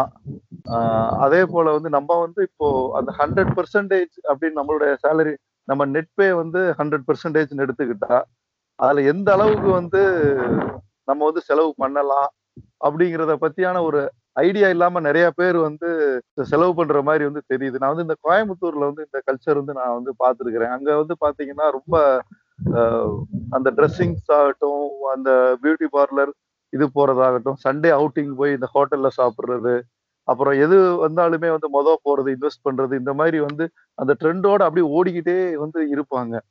ஆஃப்டர் இந்த நைன்டி எயிட் இந்த பாம் பிளாஸ்ட் இதெல்லாம் நடந்து ஒரு சின்ன இது நடந்தப்ப பாத்தீங்கன்னா நிறைய தற்கொலைகள் அங்க வந்து நடந்தது. என்னன்னு பார்த்தோன்னா அந்த ஒரு டைப் ஆஃப் லைஃப் ஸ்டைலுக்கு வந்து அவங்க வந்து அடாப்ட் ஆயிட்டு அந்த லைஃப் ஸ்டைலை வந்து நம்மளால கண்டினியூ பண்ண முடியாட்டி வீட்டில் நடக்கிற பிரச்சனைகள்னால வந்து நிறைய பேர் வந்து இதானாங்க. இது நிறைய இடங்கள்ல வந்து இப்போ பாக்குற ஆக்சுவலா இந்த லாக்டவுன்லேயே வந்து பாத்தீங்கன்னா என்னோட கலீக்ஸு சபார்டினேட்ஸ் உங்ககிட்ட எல்லாம் வந்து எனக்கு வந்து பேசவே ஏதாவது ஒரு ஒர்க்கு சொல்லவோ அந்த அளவுக்கு வந்து ரொம்ப தயக்கமா இருக்கு. ஏன்னா அவங்களுடைய சேலரி பேக்கேஜஸ் எல்லாம் வந்து குறைஞ்சிருச்சு. ஸ்ட்ரெஸ் அதிகமா இருக்கு.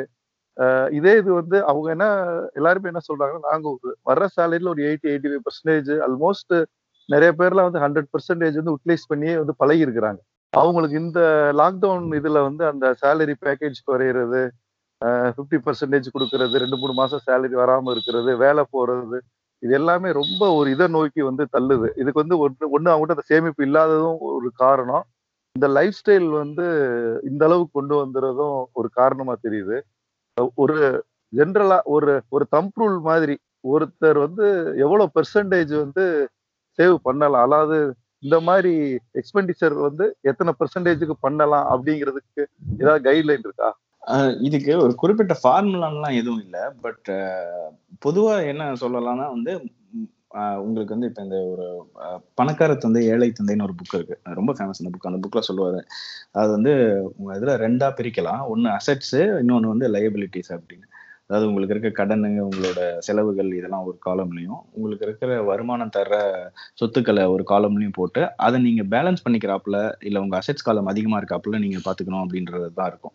ஸோ நீங்க உங்களோட செலவுகள் பாத்தீங்கன்னா வந்து முடிஞ்ச அளவுக்கு வந்து அத்தியாவசிய செலவுகளை தாண்டி மீதி வர்ற செலவுகள் ஆடம்பர செலவுகளை வந்து கம்மி பண்ணும் அப்படிங்கிறது தான் இது.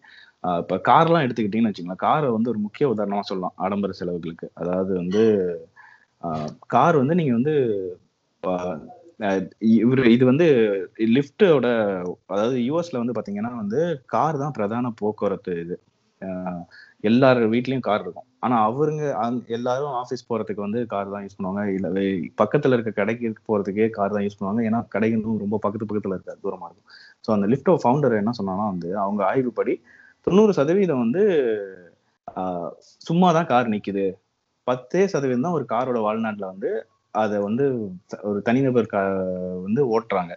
ஸோ அப்படி சும்மா இருக்கிற காருக்கு பதிலாக நீங்கள் ரெண்டல் எடுத்துகிட்டு போயிடலாம் அதுவும் இல்லாமல் நீங்கள் இப்போ ஒரு கார் வாங்கிட்டீங்கன்னா அந்த காரோட மதிப்பு வந்து வருஷத்துக்கு வருஷம் குறையும். அது போக அதுக்கு இன்சூரன்ஸு மெயின்டெனன்ஸு இதெல்லாம் இருக்குது அதை தாண்டி வந்து நீங்கள் இப்போ வந்து இப்போ ஒரு குடும்பத்தோடு நீங்கள் காரில் போகிறீங்க அப்படின்னா இல்லை விருந்தாளிகள் வந்திருக்காங்க அப்படின்னா நீங்கள் வந்து ஒரு சைஸ் கார் வந்து செட் ஆகுது.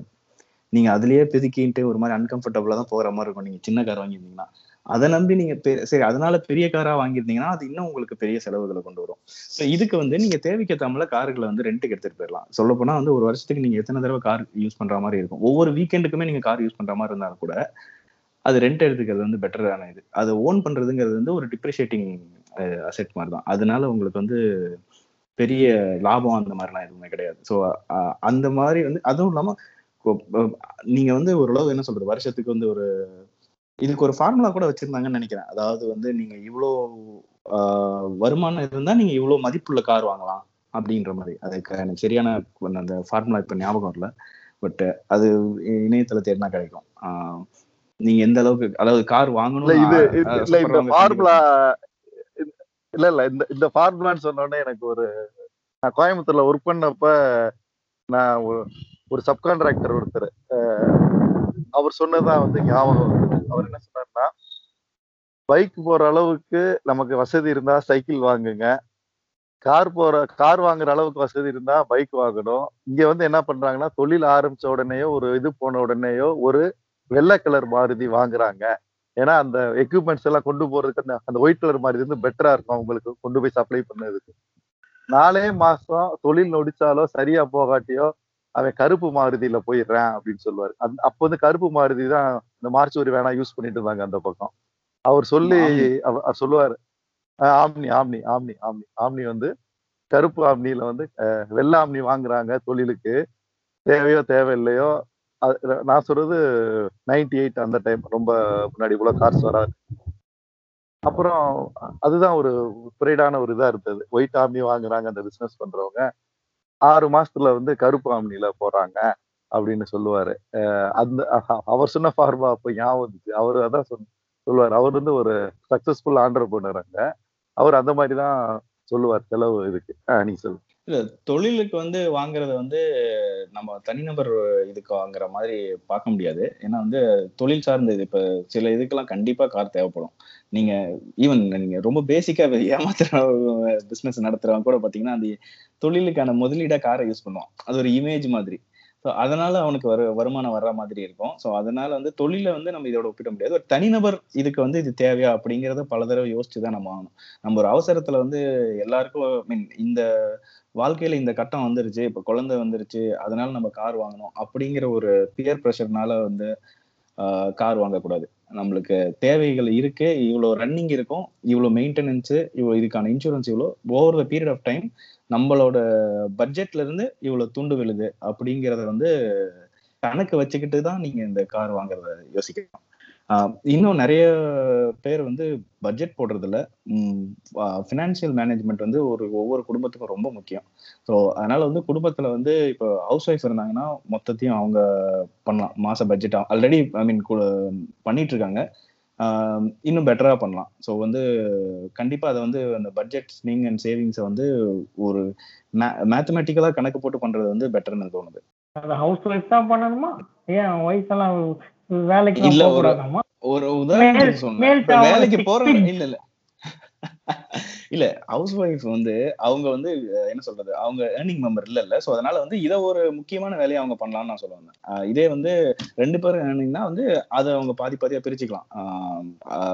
அதாவது பையிங் அண்ட் இன்வெஸ்டிங்கை வந்து ஒவ்வொருத்தர் பார்த்துக்கலாம். இப்போ மனைவி வந்து இன்வெஸ்டிங் சைடு பார்த்துக்கிட்டாங்கன்னா ஆஹ், கணவர் வந்து என்னென்ன வீட்டுக்கு தேவையான பொருட்கள் வாங்கணும் வாங்க வேணாம் அப்படிங்கறத அவங்க முடிவு பண்ணலாம். இப்ப நீங்க வந்து சொன்னீங்கல்ல ஹவுஸ் ஒய்ஃப் வந்து ஏர்னிங் மெம்பர் இல்லைன்னு சொல்லிட்டு. ஸோ இதுல இருந்தே நான் ஒரு விஷயம் வந்து சொல்லணும்னு இருக்கேன். இல்ல இதுல வந்து அவங்க அன்பெய்ட் லேபர் நிறைய பண்றாங்கிறத. இல்லன்னா அதெல்லாம் இல்ல.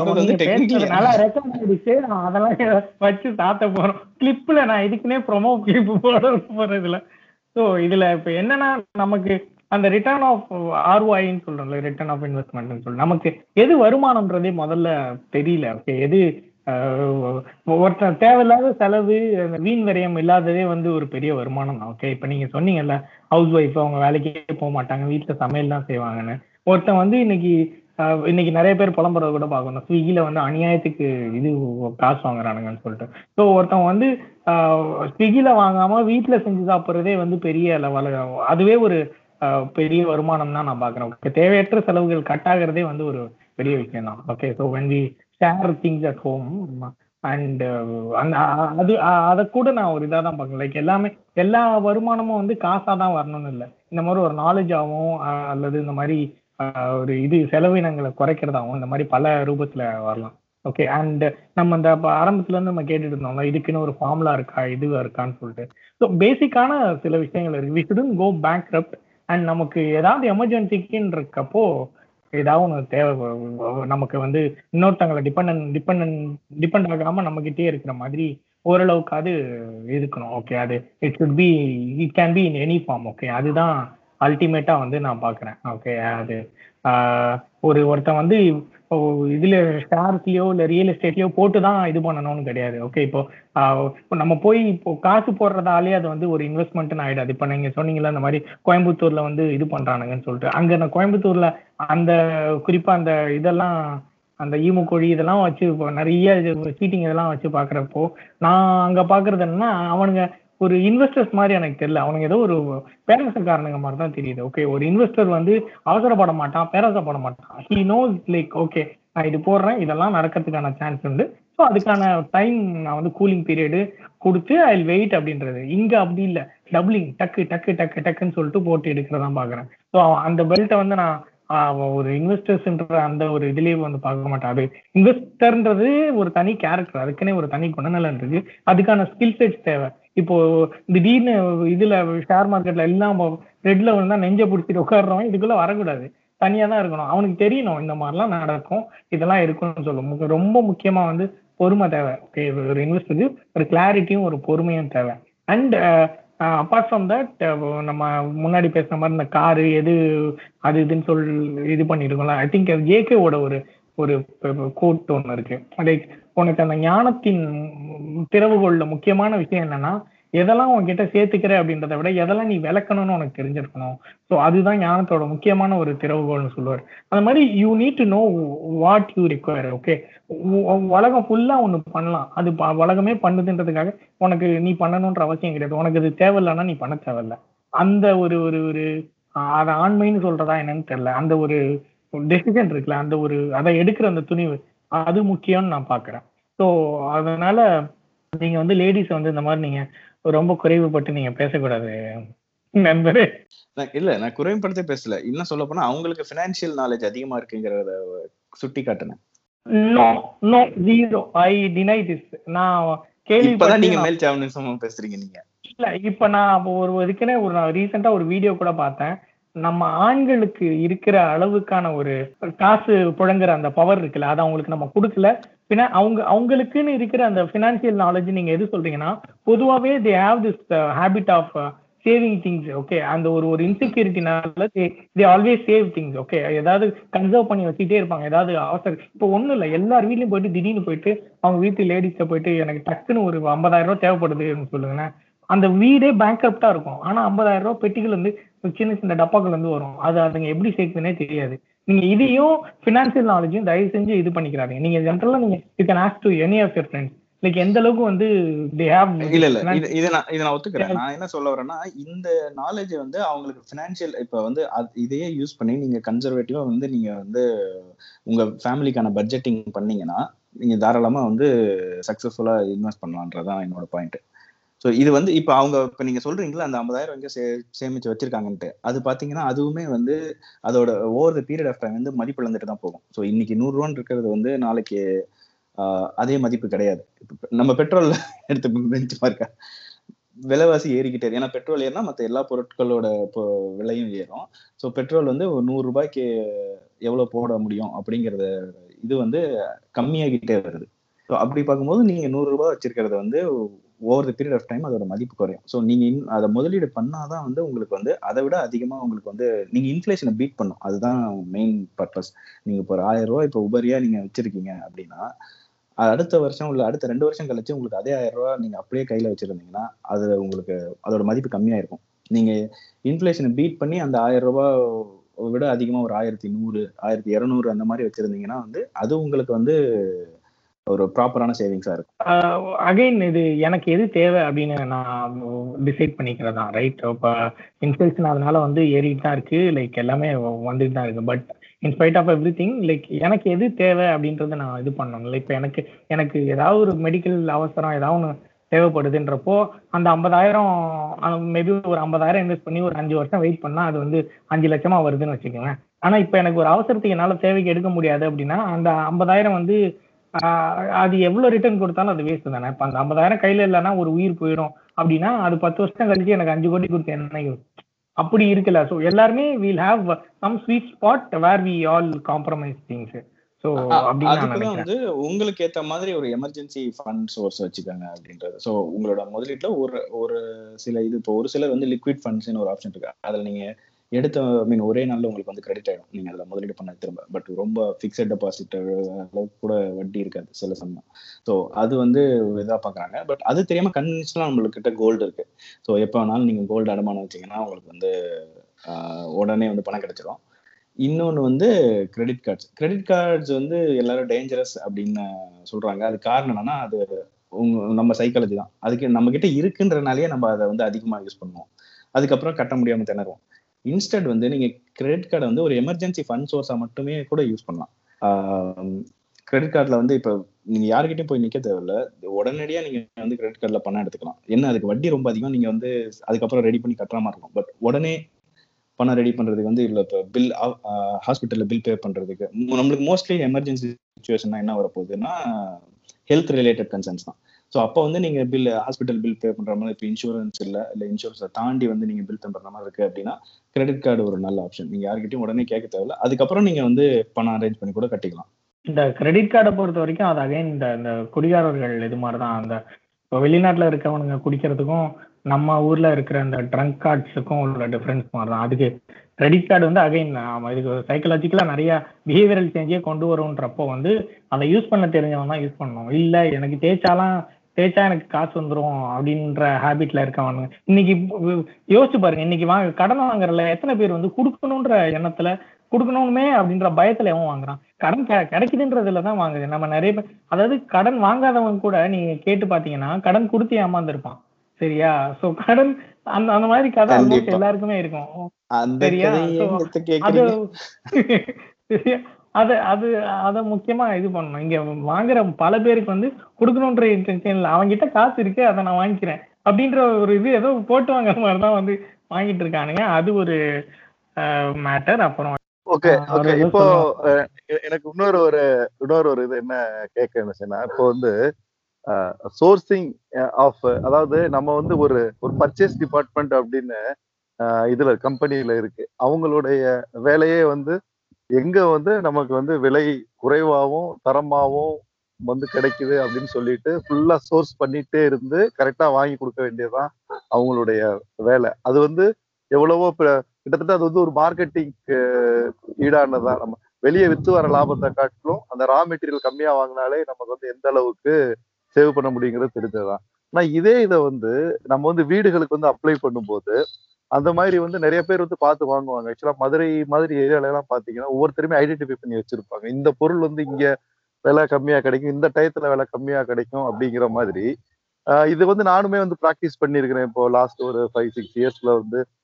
அதாவது மொத்தமா வந்து ஜாமான் வந்து வாங்கிட்டோம்னா ஒரே ஒரே டிரான்ஸ்போர்ட்டா இருக்கும். ஒரு ஒரு ரெண்டு மாசம் மூணு மாசத்துக்கு சேர்த்தபடி வாங்கிட்டோம்னா திரும்ப அலைய தேவையில்ல. இது குறையும் அப்படிங்கிற மாதிரிலாம். பட் இதவே வந்து ஜென்ரலா ஒரு இடத்துல பேசும்போது என்ன சொன்னாங்கன்னா இந்த மாதிரி யோசிச்சு இந்த மாதிரி அலைஞ்சு அந்த டைம் வந்து உங்களுக்கு வேஸ்ட் ஆகுறதுக்கு நீங்க இன்னொரு வேலை பார்த்துடலாமே அப்படிங்கிற மாதிரி எல்லாம் கமெண்ட் பண்ணாங்க. இதை எப்படி நீங்க எடுத்துக்கிறீங்க? இன்னொரு வேலைங்கிறது அது என்னங்கிறது தான். ஏன்னா அதுல இன்னொரு வேலை கலைங்கிறது நான் நெட்ஃபிளிக்ஸ்ல படம் பார்க்கறது கூட எடுத்துக்கலாம். இல்ல இன்னொரு அந்த டைம்ல வந்து நான் இதுல முதலீடு பண்ணி அதுல வருமானம் பாக்குறது கூட எடுத்துக்கலாம். பட் உங்க பெர்ஸ்பெக்டிவ்ல அது வந்து உங்களுக்கு கரெக்டான டிசிஷன் தான். ஏன்னா ஈவன் எங்க வீட்லயுமே வந்து வருஷம் ஒருக்கா தான் இந்த செலவுகள்லாம் வாங்குவாங்க. இந்த மல்லி இந்த ஆஹ், மிளகாதுக்கு அப்புறம் இந்த இது சமையலுக்கு தேவையான லாங் டேர்ம் இதெல்லாம் இந்த கெட்டு போகாத ஐட்டம் எல்லாம் இருக்குல்ல அரிசி முதல் கொண்டு வந்து ஒரு வருஷத்துக்குன்னு வாங்கிடுவோம். அது வந்து அந்த வருஷத்துக்கு அன்னைக்கு ஒரு நாள் வந்து பஜாருக்கு போயிடுவோம். ஒரு ஆட்டோ வாடகைக்கு பிடிச்சி அதை வாங்கிட்டு வந்து வீட்டில் ஸ்டோர் பண்ணி வச்சுப்போம். ஸோ அதுக்கப்புறம் நீங்க அடிக்கடி வாங்க தேவையில்ல. இந்த காய்கறிகள் மட்டும்தான் நீங்க அது அப்புறம் வாங்குற மாதிரி இருக்கும். ஸோ இது வந்து ஆஹ், என்ன சொல்றது? இது ஒரு நல்ல இதுதான். நம்ம ஊர்ல என்ன என்ன சொல்றது? நம்ம மக்கள் சரியா பண்ற ஒரு விஷயம் நினைக்கலாம்.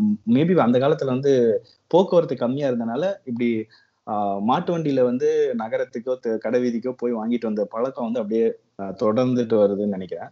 இப்போ வந்து எல்லாமே ஆன்லைன் பேஸ்டா வந்துட்டனால எப்ப நினைச்சாலும் வாங்கிக்கலாம் அப்படிங்கிற ஒரு மைண்ட் செட் வந்துட்டனால அந்த மாதிரி வாங்குறது இல்லை அப்படின்னு எனக்கு தோணுது. அதனால இது வந்து என்ன சொல்றது? ஒரு ஜென்ரேஷனல் ஷிஃப்டா தான் நான் பாக்குறேன். இப்போ வந்து அந்த பழக்கம் வந்து குறைஞ்சிட்டு வருது. அதுக்கு பதில் ஆன்லைன்லயே வாங்கிக்கிறாங்க.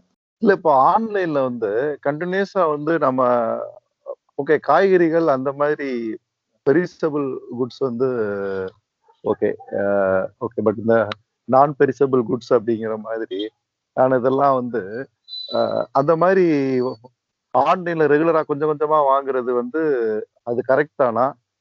ஏன்னா அவன் ஒரு சர்வீஸ் சார்ஜ் அந்த மாதிரி எல்லாமே வந்து நமக்கு வந்து வைக்க தான் போறான் சிலர் என்ன பண்ணுவாங்கன்னா இந்த சேலம் பக்கத்துல ஒரு ஒரு இடம் சொல்லுவாங்க. அங்க வந்து இந்த இந்த பட்டை சோம்பு சீரகம் இந்த மாதிரியான ஐட்டம்லாம் வந்து வாங்கினா ஆறு மாசத்துக்கு வந்து இது இல்லாம இருக்கும்.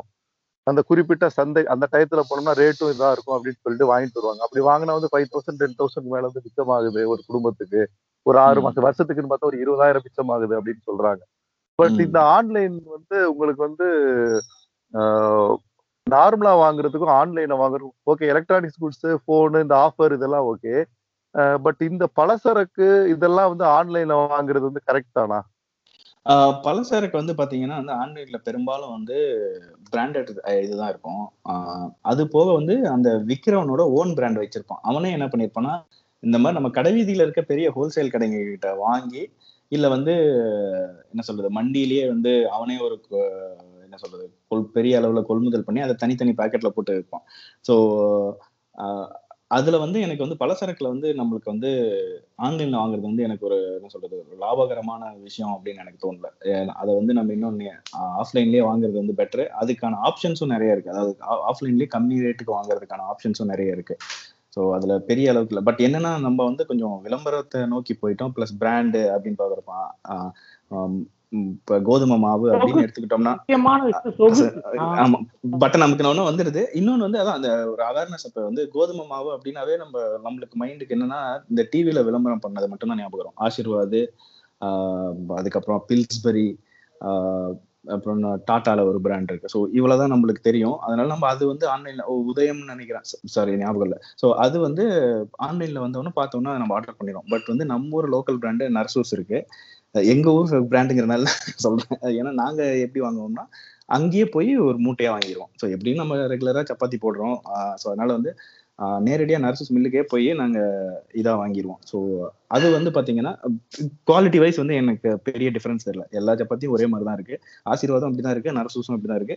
நம்ம லோக்கல்லே கிடைக்கிற நர்சூஸே நம்ம வாங்கிடுறோம். இதுக்கு போக போய் ஆன்லைன்லாம் போய் வாங்கணும்லாம் இல்லை. ப்ளஸ் வந்து இந்த பத்து கிலோ இல்லை இருபது கிலோ முட்டையாக வாங்கும்போது வந்து குச்சிப்பாக இருக்கு. ஸோ அதுதான் அது நம்ம வந்து பார்த்து வாங்குறதுல தான் இருக்கு. இதுல வந்து எனக்கு வந்து பெரிய ஆன்லைன் இதனால பெரிய பெனிஃபிட் இருக்க மாதிரி தெரியல. கன்வீனியன்ஸ் தாண்டி வேற இன்னொரு விஷயம் ஆமா கன்வீனியன்ஸ் தான். மெயினா இன்னொரு ஒரு இது இன்னொரு ஆங்கில யோசிச்சோம்னா இப்ப ரெண்டு பேர் வந்து வேலைக்கு போற வீடுகள்ல வந்து பாத்தீங்கன்னா அவங்களுக்கான கிடைக்கிற அந்த குவாலிட்டி டைம்ங்கிறது வந்து ரொம்ப ரொம்ப கம்மியா இருக்கும். காலையில எந்திரிச்சு போயிடுறாங்க. நைட் வர்றாங்க. அப்புறம் குழந்தைகள் இருந்தால் அவங்கள வந்து ஃபாலோ பண்றது அப்படிங்கும்போது இது வந்து ஒரு சேஃபான ஆப்ஷன் அதாவது அவங்க அவங்க அந்த அந்த கடைக்கு பிசிக்கலா போய் பார்த்து வாங்கிட்டு வர்ற டைம் வந்து இங்கே ஸ்பெண்ட் பண்ணுறாங்க அதனால வந்து ரெண்டு பேர் இருக்கிற ரெண்டு பேர் வேலைக்கு போகிற வீட்டில் வந்து இது வந்து அன் அவாய்டபிள் மாதிரி தான் தெரியுது. ஏன்னா இதுக்காக ஷெட்யூல் போட்டு வாங்கி அந்த மாதிரி. பட்டு சிங்கிள் ஏர்னிங் பீப்புள் இருந்து இன்னொருத்தவங்க வந்து கொஞ்சம் அல்லது கொஞ்சம் லெஸ் ஜாப் அதாவது ஜாப் ப்ரொஃபைல் இருக்கிறவங்க வந்து இதை வந்து எடுத்துக்கலாம். பட் ஆனா நீங்க சொன்ன மாதிரி இந்த கன்வீனியன்ஸ் ஃபேக்டர் வந்து இப்போ சென்னை மாதிரி ஊர்ல எல்லாம் வந்து ஒரு ஒரு பொருள் வாங்குறதுக்கோ எங்கேயோ போகணும் அப்படின்னா இட் வில் டேக் டைம் நிறைய நேரம். எடுத்துக்கிறது வந்து ஒரு காரணமா பாக்குறாங்க பாக்குறாங்க. கண்டிப்பா கண்டிப்பா. இதுல குறிப்பிட்ட நீங்க இப்ப வந்து டபுள் ஏர்னிங்ஸ் இருக்கிற ஒரு ஃபேமிலிக்கு பாத்தீங்கன்னா கண்டிப்பா அவங்களுக்கான நேரம் வந்து குறைவா இருக்கும்.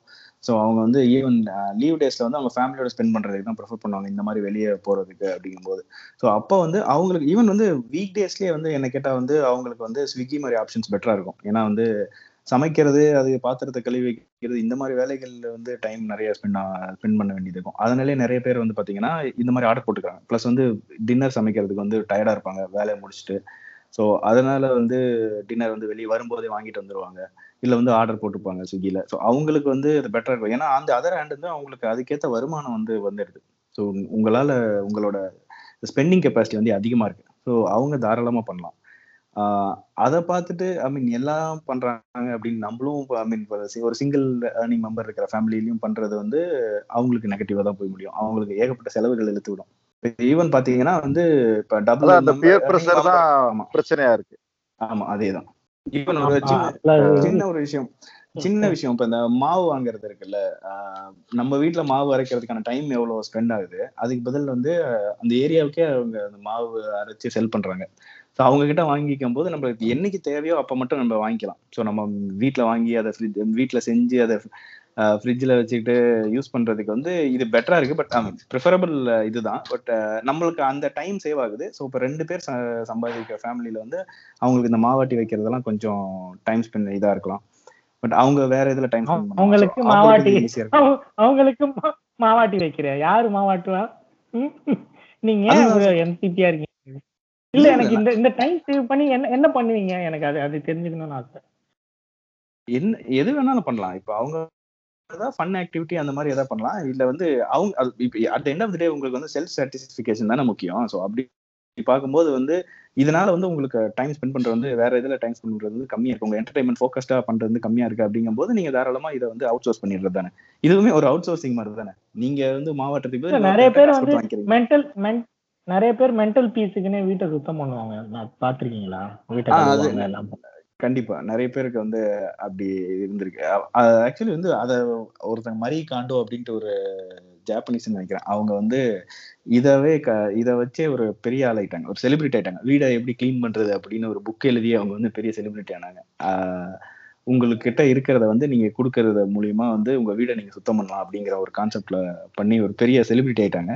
ஸோ அதுவும் வந்து ஒரு என்ன சொல்றது ஒரு ஸ்ட்ரெஸ் ஃப்ரீ ஆக்டிவிட்டி தான் சரி ஓகே நான் அதுக்கு முந்தைய சொல்ல வந்தது என்ன அப்படின்னா நீங்க இந்த மாதிரி பாண்ட்ஸ்ல அப்புறம் அந்த இன்சூரன்ஸ் இந்த இன்வெஸ்ட்மெண்ட்ல போடணும்னு சொன்னீங்கல்ல லைக் இந்த கொரோனா யுகத்துல அண்ட் அந்த பாஸ்ட் ஒரு ஒரு த்ரீ இயர்ஸ் த்ரீ ஃபோர் இயர்ஸா பார்த்ததுல நான் பார்த்துட்டு இருந்தேன்னா வந்து பார்த்தது வந்து எதுக்குமே வந்து இங்க உத்தரவாதமே இல்லை அப்படின்றத நான் பாக்குறேன் லைக் கோடி கோடியா காசு வச்சிருந்த எஸ்பிபியை வந்து நம்மளால காப்பாற்ற முடியாம போச்சு. ஓகே ஸோ அந்த முதல் அந்த ரூலே வந்து அடிபட்டு போகுது. ரெண்டாவது பாத்தீங்கன்னா நம்ம கிட்ட காசு இருந்துச்சு. பேங்க்ல இருந்தது திடீர்னு பார்த்தா செல்லாது அப்படின்ட்டானுங்க. கையில இருந்த காசெல்லாம் செல்லாதுன்ட்டாங்க அப்புறம் பேங்க்ல நம்ம நிக்க வேண்டியதா இருந்துச்சு. அண்ட் பேங்க்ல நான் வச்சிருந்த சேவிங் வந்து திடீர்னு பேங்க் திவால் ஆயிடுச்சு அப்படின்ட்டாங்க. ஒரு மூணு மாசத்துக்கு ஆறு மாசத்துக்கு மூணு வருஷத்துக்கு காசு எடுக்க முடியாது அப்படின்ட்டானுங்க. அப்புறம் இப்போ ரீசெண்டா ஒரு I think Lakshmi Vilas bank or இன்னொரு ஏதோ ஒரு எஸ் பேங்க் நினைக்கிறேன். அந்த ஷேர்ஸை. வந்து மூணு விக்க முடியாது அப்படின்னானுங்க. ஸோ இந்த மாதிரி லைக் இருக்கிற ஆப்ஷன்ஸே இதுதான். இது எல்லா இதுலயுமே வந்து ஒரு இன்செக்யூரிட்டி இருந்துட்டு தான் இருக்கு. திடீர்னு லைக் உன்கிட்ட உன்கிட்ட கையில மெட்டீரியலா வந்து காசு இருந்தாவே கூட அது செல்லாம போறதுக்கான எல்லா வாய்ப்புகளும் வந்து இருக்குது. ஸோ நான் என்ன ஃபீல் பண்றேன்னா இது எல்லாமே கடைசியில தங்கத்துல வந்து நிக்குதோ அப்படின்ற மாதிரி நினைக்கிறேன் நான்.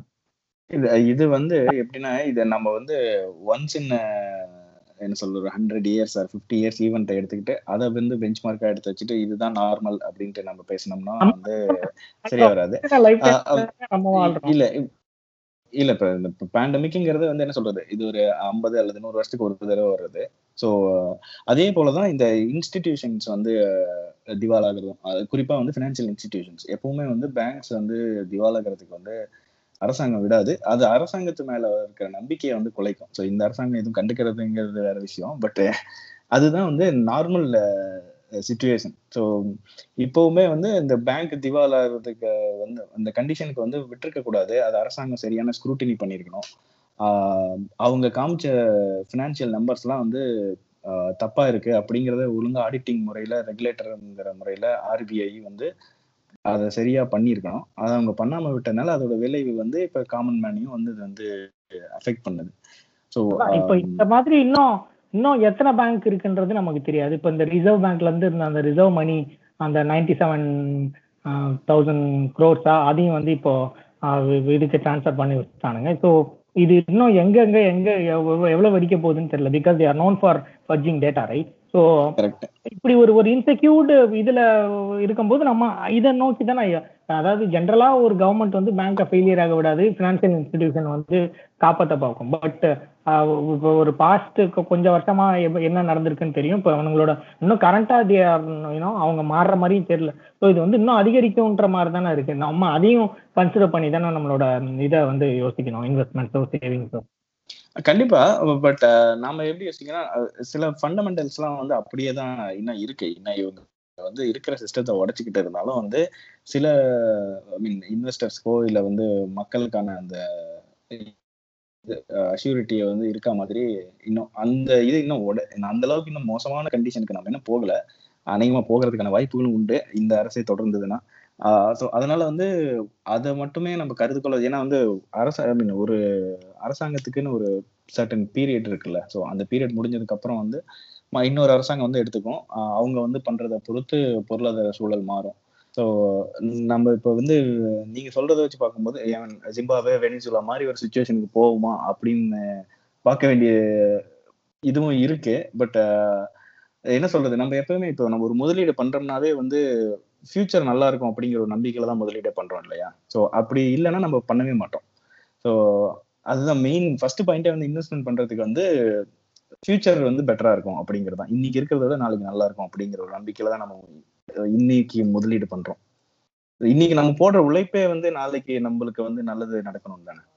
எனக்கு ஒரு கொஸ்டின் இருக்கு. ஆக்சுவலா இப்போ நிறைய டிபேட்லாம் நடந்தது.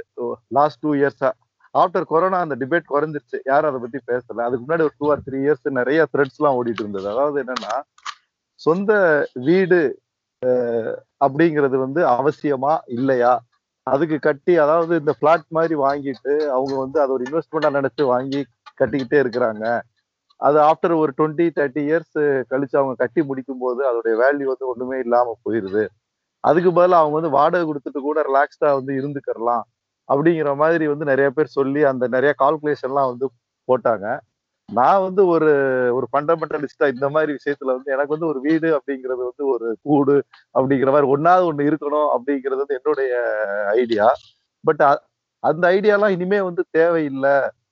அப்படிங்கிற மாதிரி வந்து நிறைய வந்து நிறைய வாதங்கள்லாம் நடந்துகிட்டு இருந்துச்சு. நிறைய த்ரெட்ஸ் எல்லாம் போய் பார்த்தேன். இது வந்து எப்படி? வீடு அப்படிங்கிறது வந்து ஒரு இந்த பிளாட் அப்படிங்கிறது வந்து அது ஒரு இன்வெஸ்ட்மெண்ட் ஏன்னா நிறைய பேர் அது ஒரு இன்வெஸ்ட்மெண்ட் ஆப்ஷனா தான் வந்து பாக்குறாங்க. வாங்கி இஎம்ஐ கட்டிட்டே இருப்போம் நமக்கு சொந்தமாயிடும்ல அப்படிங்கிற மாதிரி வந்து.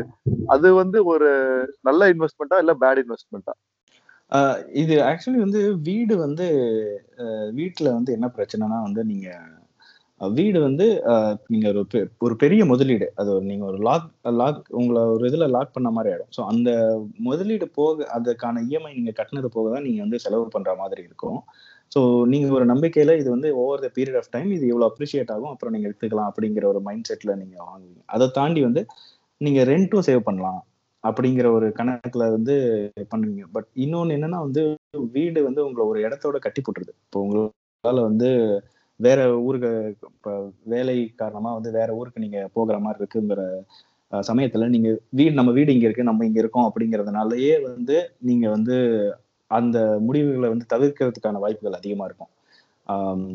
இது வந்து வந்து வீட்டை personal பத்தி preference. தானே பேசுது வீடுன்றது வேற எதுவும் குறியீடு குறியீடெல்லாம் கிடையாது. வீடு. ஸோ இது வந்து ஒரு தனிநபர் விருப்பம் தான் ஸோ ஒரு சிலர் வந்து இது ஒரு முதலீட்டு இன்ஸ்ட்ருமெண்டா பாக்குறாங்க. ஒரு சிலர் வந்து வீடுங்கிறத அந்த நீங்க சொன்ன மாதிரி கூடடையும் பறவை அந்த மாதிரி ஒரு கான்செப்ட்ல வந்து வீடுங்கிறது நமக்கு ஒரு என்ன சொல்றது ஒரு சேஃப் பிளேஸ் அப்படின்னு நமக்குன்னு ஒண்ணு வேணும் அப்படிங்கறத திங்க் மைண்ட் செட்ல அது வாங்குறாங்க. பட் ஒரு ஃபினான்ஷியல் இன்ஸ்ட்ருமெண்ட்டாக அதை பார்க்கும்போது வந்து என்ன சொல்றது ஒரு லாங் டேர்ம்ல வந்து வீடுங்கிறது என்னோட கருத்துல வந்து ஒரு பெரிய ரிட்டர்ன்ஸ் தர்ற ஒரு இது கிடையாது அப்படின்னு தான் என்னால சொல்ல முடியும். அது உங்களுக்கு உங்களோட சமகாலத்துல அது தர்ற ப்ரெஷர் வந்து லாங் டேர்ம்ல அது ரிட்டர்னா வரும்போது வந்து அது பெரிய அளவுக்கு இல்லைன்னு தான் நான் சொல்ல ஆனா வந்து நீங்க சரியா வந்து இப்போ நிறைய பேர் வந்து இப்போ இந்த ரியல் எஸ்டேட் மார்க்கெட் பூம் ஆகும்போது நிறைய பேர் வாங்கி நல்ல லாபம் பார்த்து செட்டில் ஆனவங்கலாம் உண்டு. ஸோ அதெல்லாம் பாசிட்டிவ் கேசஸ் பட் ஏகப்பட்ட நெகட்டிவ் கேசஸ்லாம் இருக்கு. இந்த ஹவுசிங் லோன் வாங்கிட்டனால வந்து அவங்க வாழ்க்கையில சமகாலத்துல அவங்களால வந்து சந்தோஷமா வாழ முடியல அப்படிங்கிற ஒரு சில நிறைய எக்ஸாம்பிள்ஸும் நான் பார்த்துருக்கேன். இப்போ அதான் ஒரு ஒரு ஆஹ், சொன்ன அதே கூடு எக்ஸாம்பிள் தான். லைக் அந்த அந்த அந்த கூட்டுனாலேயே வந்து பல பேர் அந்த வாழ்க்கை ஃபுல்லாக கடன்காலியா கடனாளியா இருக்கிறது எதுக்கு அப்படின்னா வந்து தனக்கான கூடு எதுன்னு தெரிஞ்சுக்கணும் சரியா? இப்போ குருவினா அதுக்கான அந்த சைஸ் கூடு அல்லது அதோட கேப்ப கேப்பபிலிட்டிக்கு அதோட தாங்குத்திறனை வச்சு வாங்கிக்கலாம். அது க- கிடைக்குதுன்றதுக்காக பெருசாக வாங்கி போட்டால் வந்து தென் அதில் இஷ்யூஸ் இருக்குதான் தெரியும். நம்மளோட சத்து அதுக்கு தெரியும் கலைஞர் சொல்லுவார்ல அந்த மாதிரி மீன் வந்து அதோட அந்த நீர் அளவை அறிஞ்சதுன்னு சொல்லிட்டு ஸோ அதை தெரிஞ்சுக்கணும். அது அது தெரிஞ்சு அதுக்குள்ள நம்ம சேஃப் ப்ளே பண்ணோம்னா இட் பி பெட்டர் இல்லைன்னா வந்து கஷ்டம் தான் இல்லை அதான். அது ஒரு பழமொழி கூட சொல்லுவாங்களே சிறுக கட்டி பெருக வால் அப்படின்னு நம்மளுடைய கெப்பாசிட்டிக்கு தகுந்த மாதிரி இது பண்ணிட்டு இது பண்றதா பெட்டர் அப்படிங்கிற மாதிரி. பட் நான் என்ன நினைச்சேன்னா என்னுடைய அனுபவத்துல பார்த்தப்போ வந்து நான் அந்த பஸ்ஸை மிஸ் பண்ணிட்டனோ அப்படிங்கிற மாதிரி நிறைய சம்பவங்கள் வந்து நடந்தது. அதுல இன்வெஸ்ட் பண்ணவங்க எல்லாருமே வந்து அதாவது அந்த பிளாட் அது மாதிரி இல்லாம ஜெனரல் இண்டிபெண்டன்ட் ஹவுஸ் ஆவோ இண்டிபெண்ட் பிளாட் இந்த மாதிரியே வாங்கினவங்க எல்லாருமே வந்து ஓவர் த பீரியட் வந்து நிறைய சம்பாதிச்சாங்க. மல்டிப்ளை ஆச்சு மணி அவங்களுக்கு. அதே டயத்துல அந்த பணத்தை சும்மா வச்சுட்டு பேங்க்ல ஒரு ஒரு இன்வெஸ்ட்மெண்ட் ப்ராப்பரா பண்ணாதப்போ வந்து அதோடைய வேல்யூ வந்து ரொம்ப குறைஞ்சு டிப்ரிசியேஷன் ஆச்சு. எனக்கு அதுலதான் வந்து ஒரு ஒரு கேள்வி. இது வந்து கண்கூடா பாக்குறப்ப நிறைய பேர் நல்லா தான் இருக்கிற மாதிரி தான் தோணுது. அதுல இன்வெஸ்ட் பண்றவங்க. பட் பட் கொஞ்சம் பேர் இல்ல. அது இப்போ நீங்களே சொன்னீங்க. அது ஒரு லாங் டேர்ம்ல ஒரு நாட்டை குட் இன்வெஸ்ட்மெண்ட் அப்படின்னு.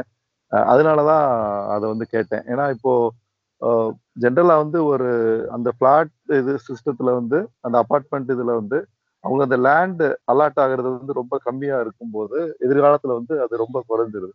அதுக்கு போல இண்டிபெண்ட் ஹவுஸோ வில்லா அது மாதிரி அல்லது இது வாங்கி நம்ம கட்டுறதுன்னா அதோடைய வேல்யூ வந்து ஓவர் த இயர்ஸ் வந்து கண்டிப்பா கூடிதான் இருக்கிறதா நான் பாக்குறேன். ஆக்சுவலி வீடுங்கிறது வந்து நீங்க வந்து அப்ரிஷியேட் ஆகுறது வந்து உங்க வீடு கிடையாது. உங்க வீடு வந்து டிப்ரிஷியேட்டிங் அசட் தான். உங்க வீடு இருக்க நிலம் தான் அப்ரிஷியேட் ஆகும். ஸோ நிலத்தோட மதிப்பு மட்டும்தான் நீங்க கணக்கிடணும். வீடு வந்து அது செங்கில் சிமெண்ட் இருக்கிற ஒரு கட்டிடம் தான். அதுக்கு வந்து அதோட வேல்யூ வந்து அதிகமே ஆகாது. அது வயசாக வயசாக அதோட வேல்யூ குறைய தான் செய்யும். அந்த நிலத்தோட மதிப்பு தான். ஸோ அதை நம்ம கன்சிடர் பண்ணிக்கணும். நிலத்தை தான் நம்ம வந்து மதிப்பிடணும். நீங்க எப்பவுமே இப்போ வீடு விற்கும் போதே பாத்தீங்கன்னா வந்து அஞ்சு வருஷம் வீடு பத்து வருஷம் வீடுன்னு பார்க்கும்போது பத்து வருஷம் வீடுக்கு வந்து கண்டிப்பா வந்து மதிப்பு கம்மியாக தான் இருக்கும் அதே நிலத்துல. ஸோ நிலம் தான் வந்து அங்க மதிப்பு அது- அதை வந்து அப்ரிஷியேட் ஆகுது. வீடுக்கு வந்து அப்ரிஷியேட்டே ஆகாது. ஸோ இண்டிவிஜுவல் ஹவுஸ்க்கு அந்த பெனிஃபிட் இருக்கு. ஸோ இண்டிவிஜுவல் ஹவுஸாக இருந்ததுன்னா வந்து அந்த நிலம் வந்து over the period of time appreciate ஆகும்.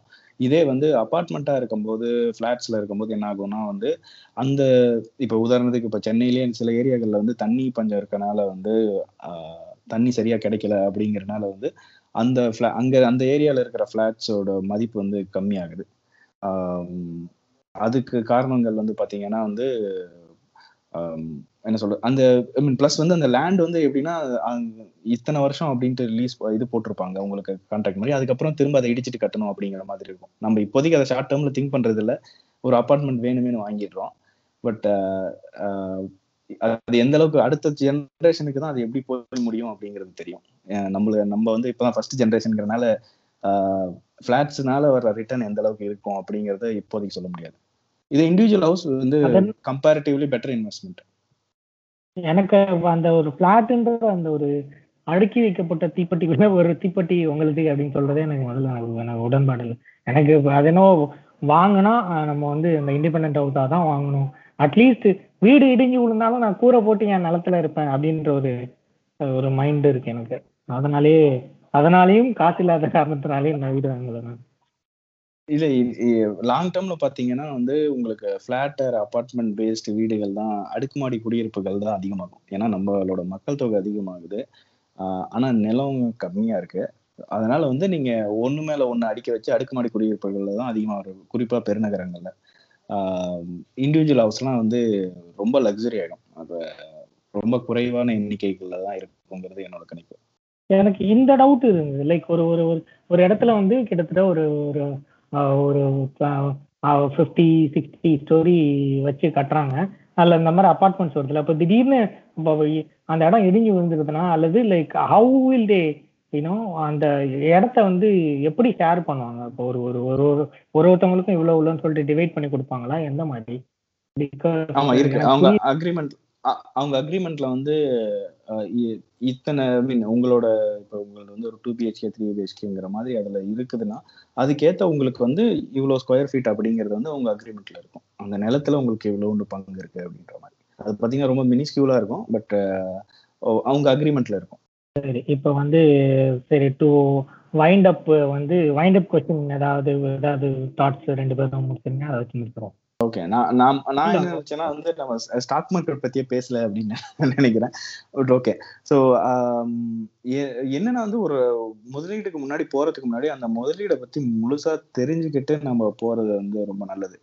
எல்லாரும் பண்றாங்க அப்படின்ற இப்போ உதாரணத்துக்கு வந்து பிட்காயின் எடுத்துக்கிட்டோம்னா எனக்கு வந்து என்னோட நண்பன் வந்து ரெண்டாயிரத்தி பன்னெண்டுல இருந்து சும்மா வச்சு அதுல ஒரு காசு போடு அப்படின்னு சொல்லிட்டே இருந்தான். நான் வந்து அவன் வந்து அதை இப்போ காசு போட்டு லாபம் பார்த்து அதுக்கப்புறம் கொஞ்சம் நடுவில் அடி வாங்கி திரும்ப இப்போ ஓரளவு ஆவரேஜ் பண்ணிட்டதா சொல்லியிருக்கான். ஸோ வந்து ஆனால் வந்து எனக்கு அதை பற்றி ஒன்றுமே தெரியாது. அப்படிங்கும்போது வந்து நான் அதை வந்து ட்ரை பண்ணவே இல்லை. இதே இன்னொரு சைடு அந்த ஸ்டாக் மார்க்கெட் சைடு வந்து ஓரளவு டைம் ஸ்பெண்ட் பண்ணி படிக்கணும் அப்படின்னு படித்து இப்போ ஓரளவு பெட்டர் சுச்சுவேஷனுக்கு வந்திருக்கேன். ஸோ அதனால வந்து எந்த முதலீடுமே வந்து நீங்கள் நல்லா தெரிஞ்ச தெரிஞ்சுக்கிட்டு அதுக்கப்புறம் பண்றது வந்து நல்லதுன்னு நினைக்கிறேன்.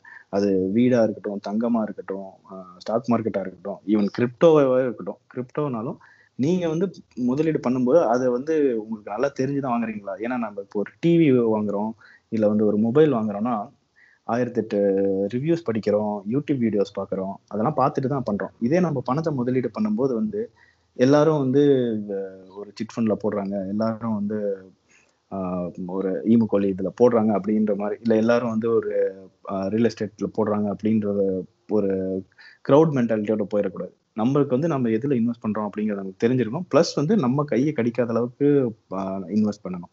நம்மளால இவ்வளோ சேவ் பண்ண முடியும் அப்படிங்கிற மாதிரி. அந்த அதர் ஹேண்ட் வந்து நம்மளோட செலவினங்களை வந்து ஆடம்பர செலவுகளை வந்து முடிஞ்ச அளவுக்கு கம்மி பண்ணுறது இல்லை. நம்மளுக்கு எது வந்து திருப்தி தருது அப்படிங்கிறத வந்து உணர்ந்துட்டு அதுக்கேற்ற மாதிரி செலவு பண்ணுறது நல்லது அப்படிங்கிறது என் கருத்து.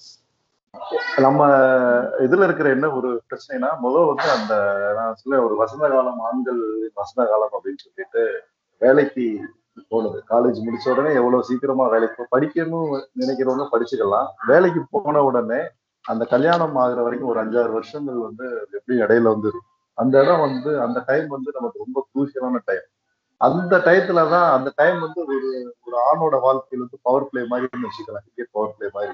அதுல நம்ம எவ்வளவு வந்து ரன் ரேட் எவ்வளவு கொண்டு போறோமோ அந்த அளவுக்கு தான் நமக்கு பின்னாடி நம்ம ரிலாக்ஸ் ஆகிக்கலாம் அந்த டயத்துல வந்து எந்த அளவுக்கு நம்ம வந்து நம்மளுடைய செலவுகளை சுருக்கிக்கிட்டு தேவையில்லாத இது பண்ணாம ஒரு ஃபேமிலியா வர்றதுக்கு முன்னாடியே ஒரு அமௌண்ட் வந்து நம்ம ரெடி பண்ணிட்டோம்னா கொஞ்சம் ப்ராப்பரா இன்வெஸ்ட் பண்ணி ரெடி பண்ணிட்டோம்னா அதுக்கு அடுத்த மீது இதை வந்து ஏன்னா இப்போ கல்யாணம் ஆனவுடனே குழந்தைகள் படிப்பு அதுன்னு தொடர்ச்சியான அன்எக்ஸ்பெக்டட் இது எது வந்தாலுமே நம்ம வந்து இந்த ஃபைவ் ஆர் சிக்ஸ் இயர்ஸ் நம்ம பண்ற இதுல வந்து பண்ணலாம் அப்படிங்கிறது என்னுடைய பாயிண்ட் எப்பவுமே நிறைய என்னோட தம்பிகள் எல்லாத்துக்குமே அதான் நான் வந்து சொல்லுவேன் நான். அந்த அந்த டைப் அந்த கோல்டன் பீரியடை வந்து மிஸ் பண்ணிடாதீங்க அப்படின்னு ஒண்ணு.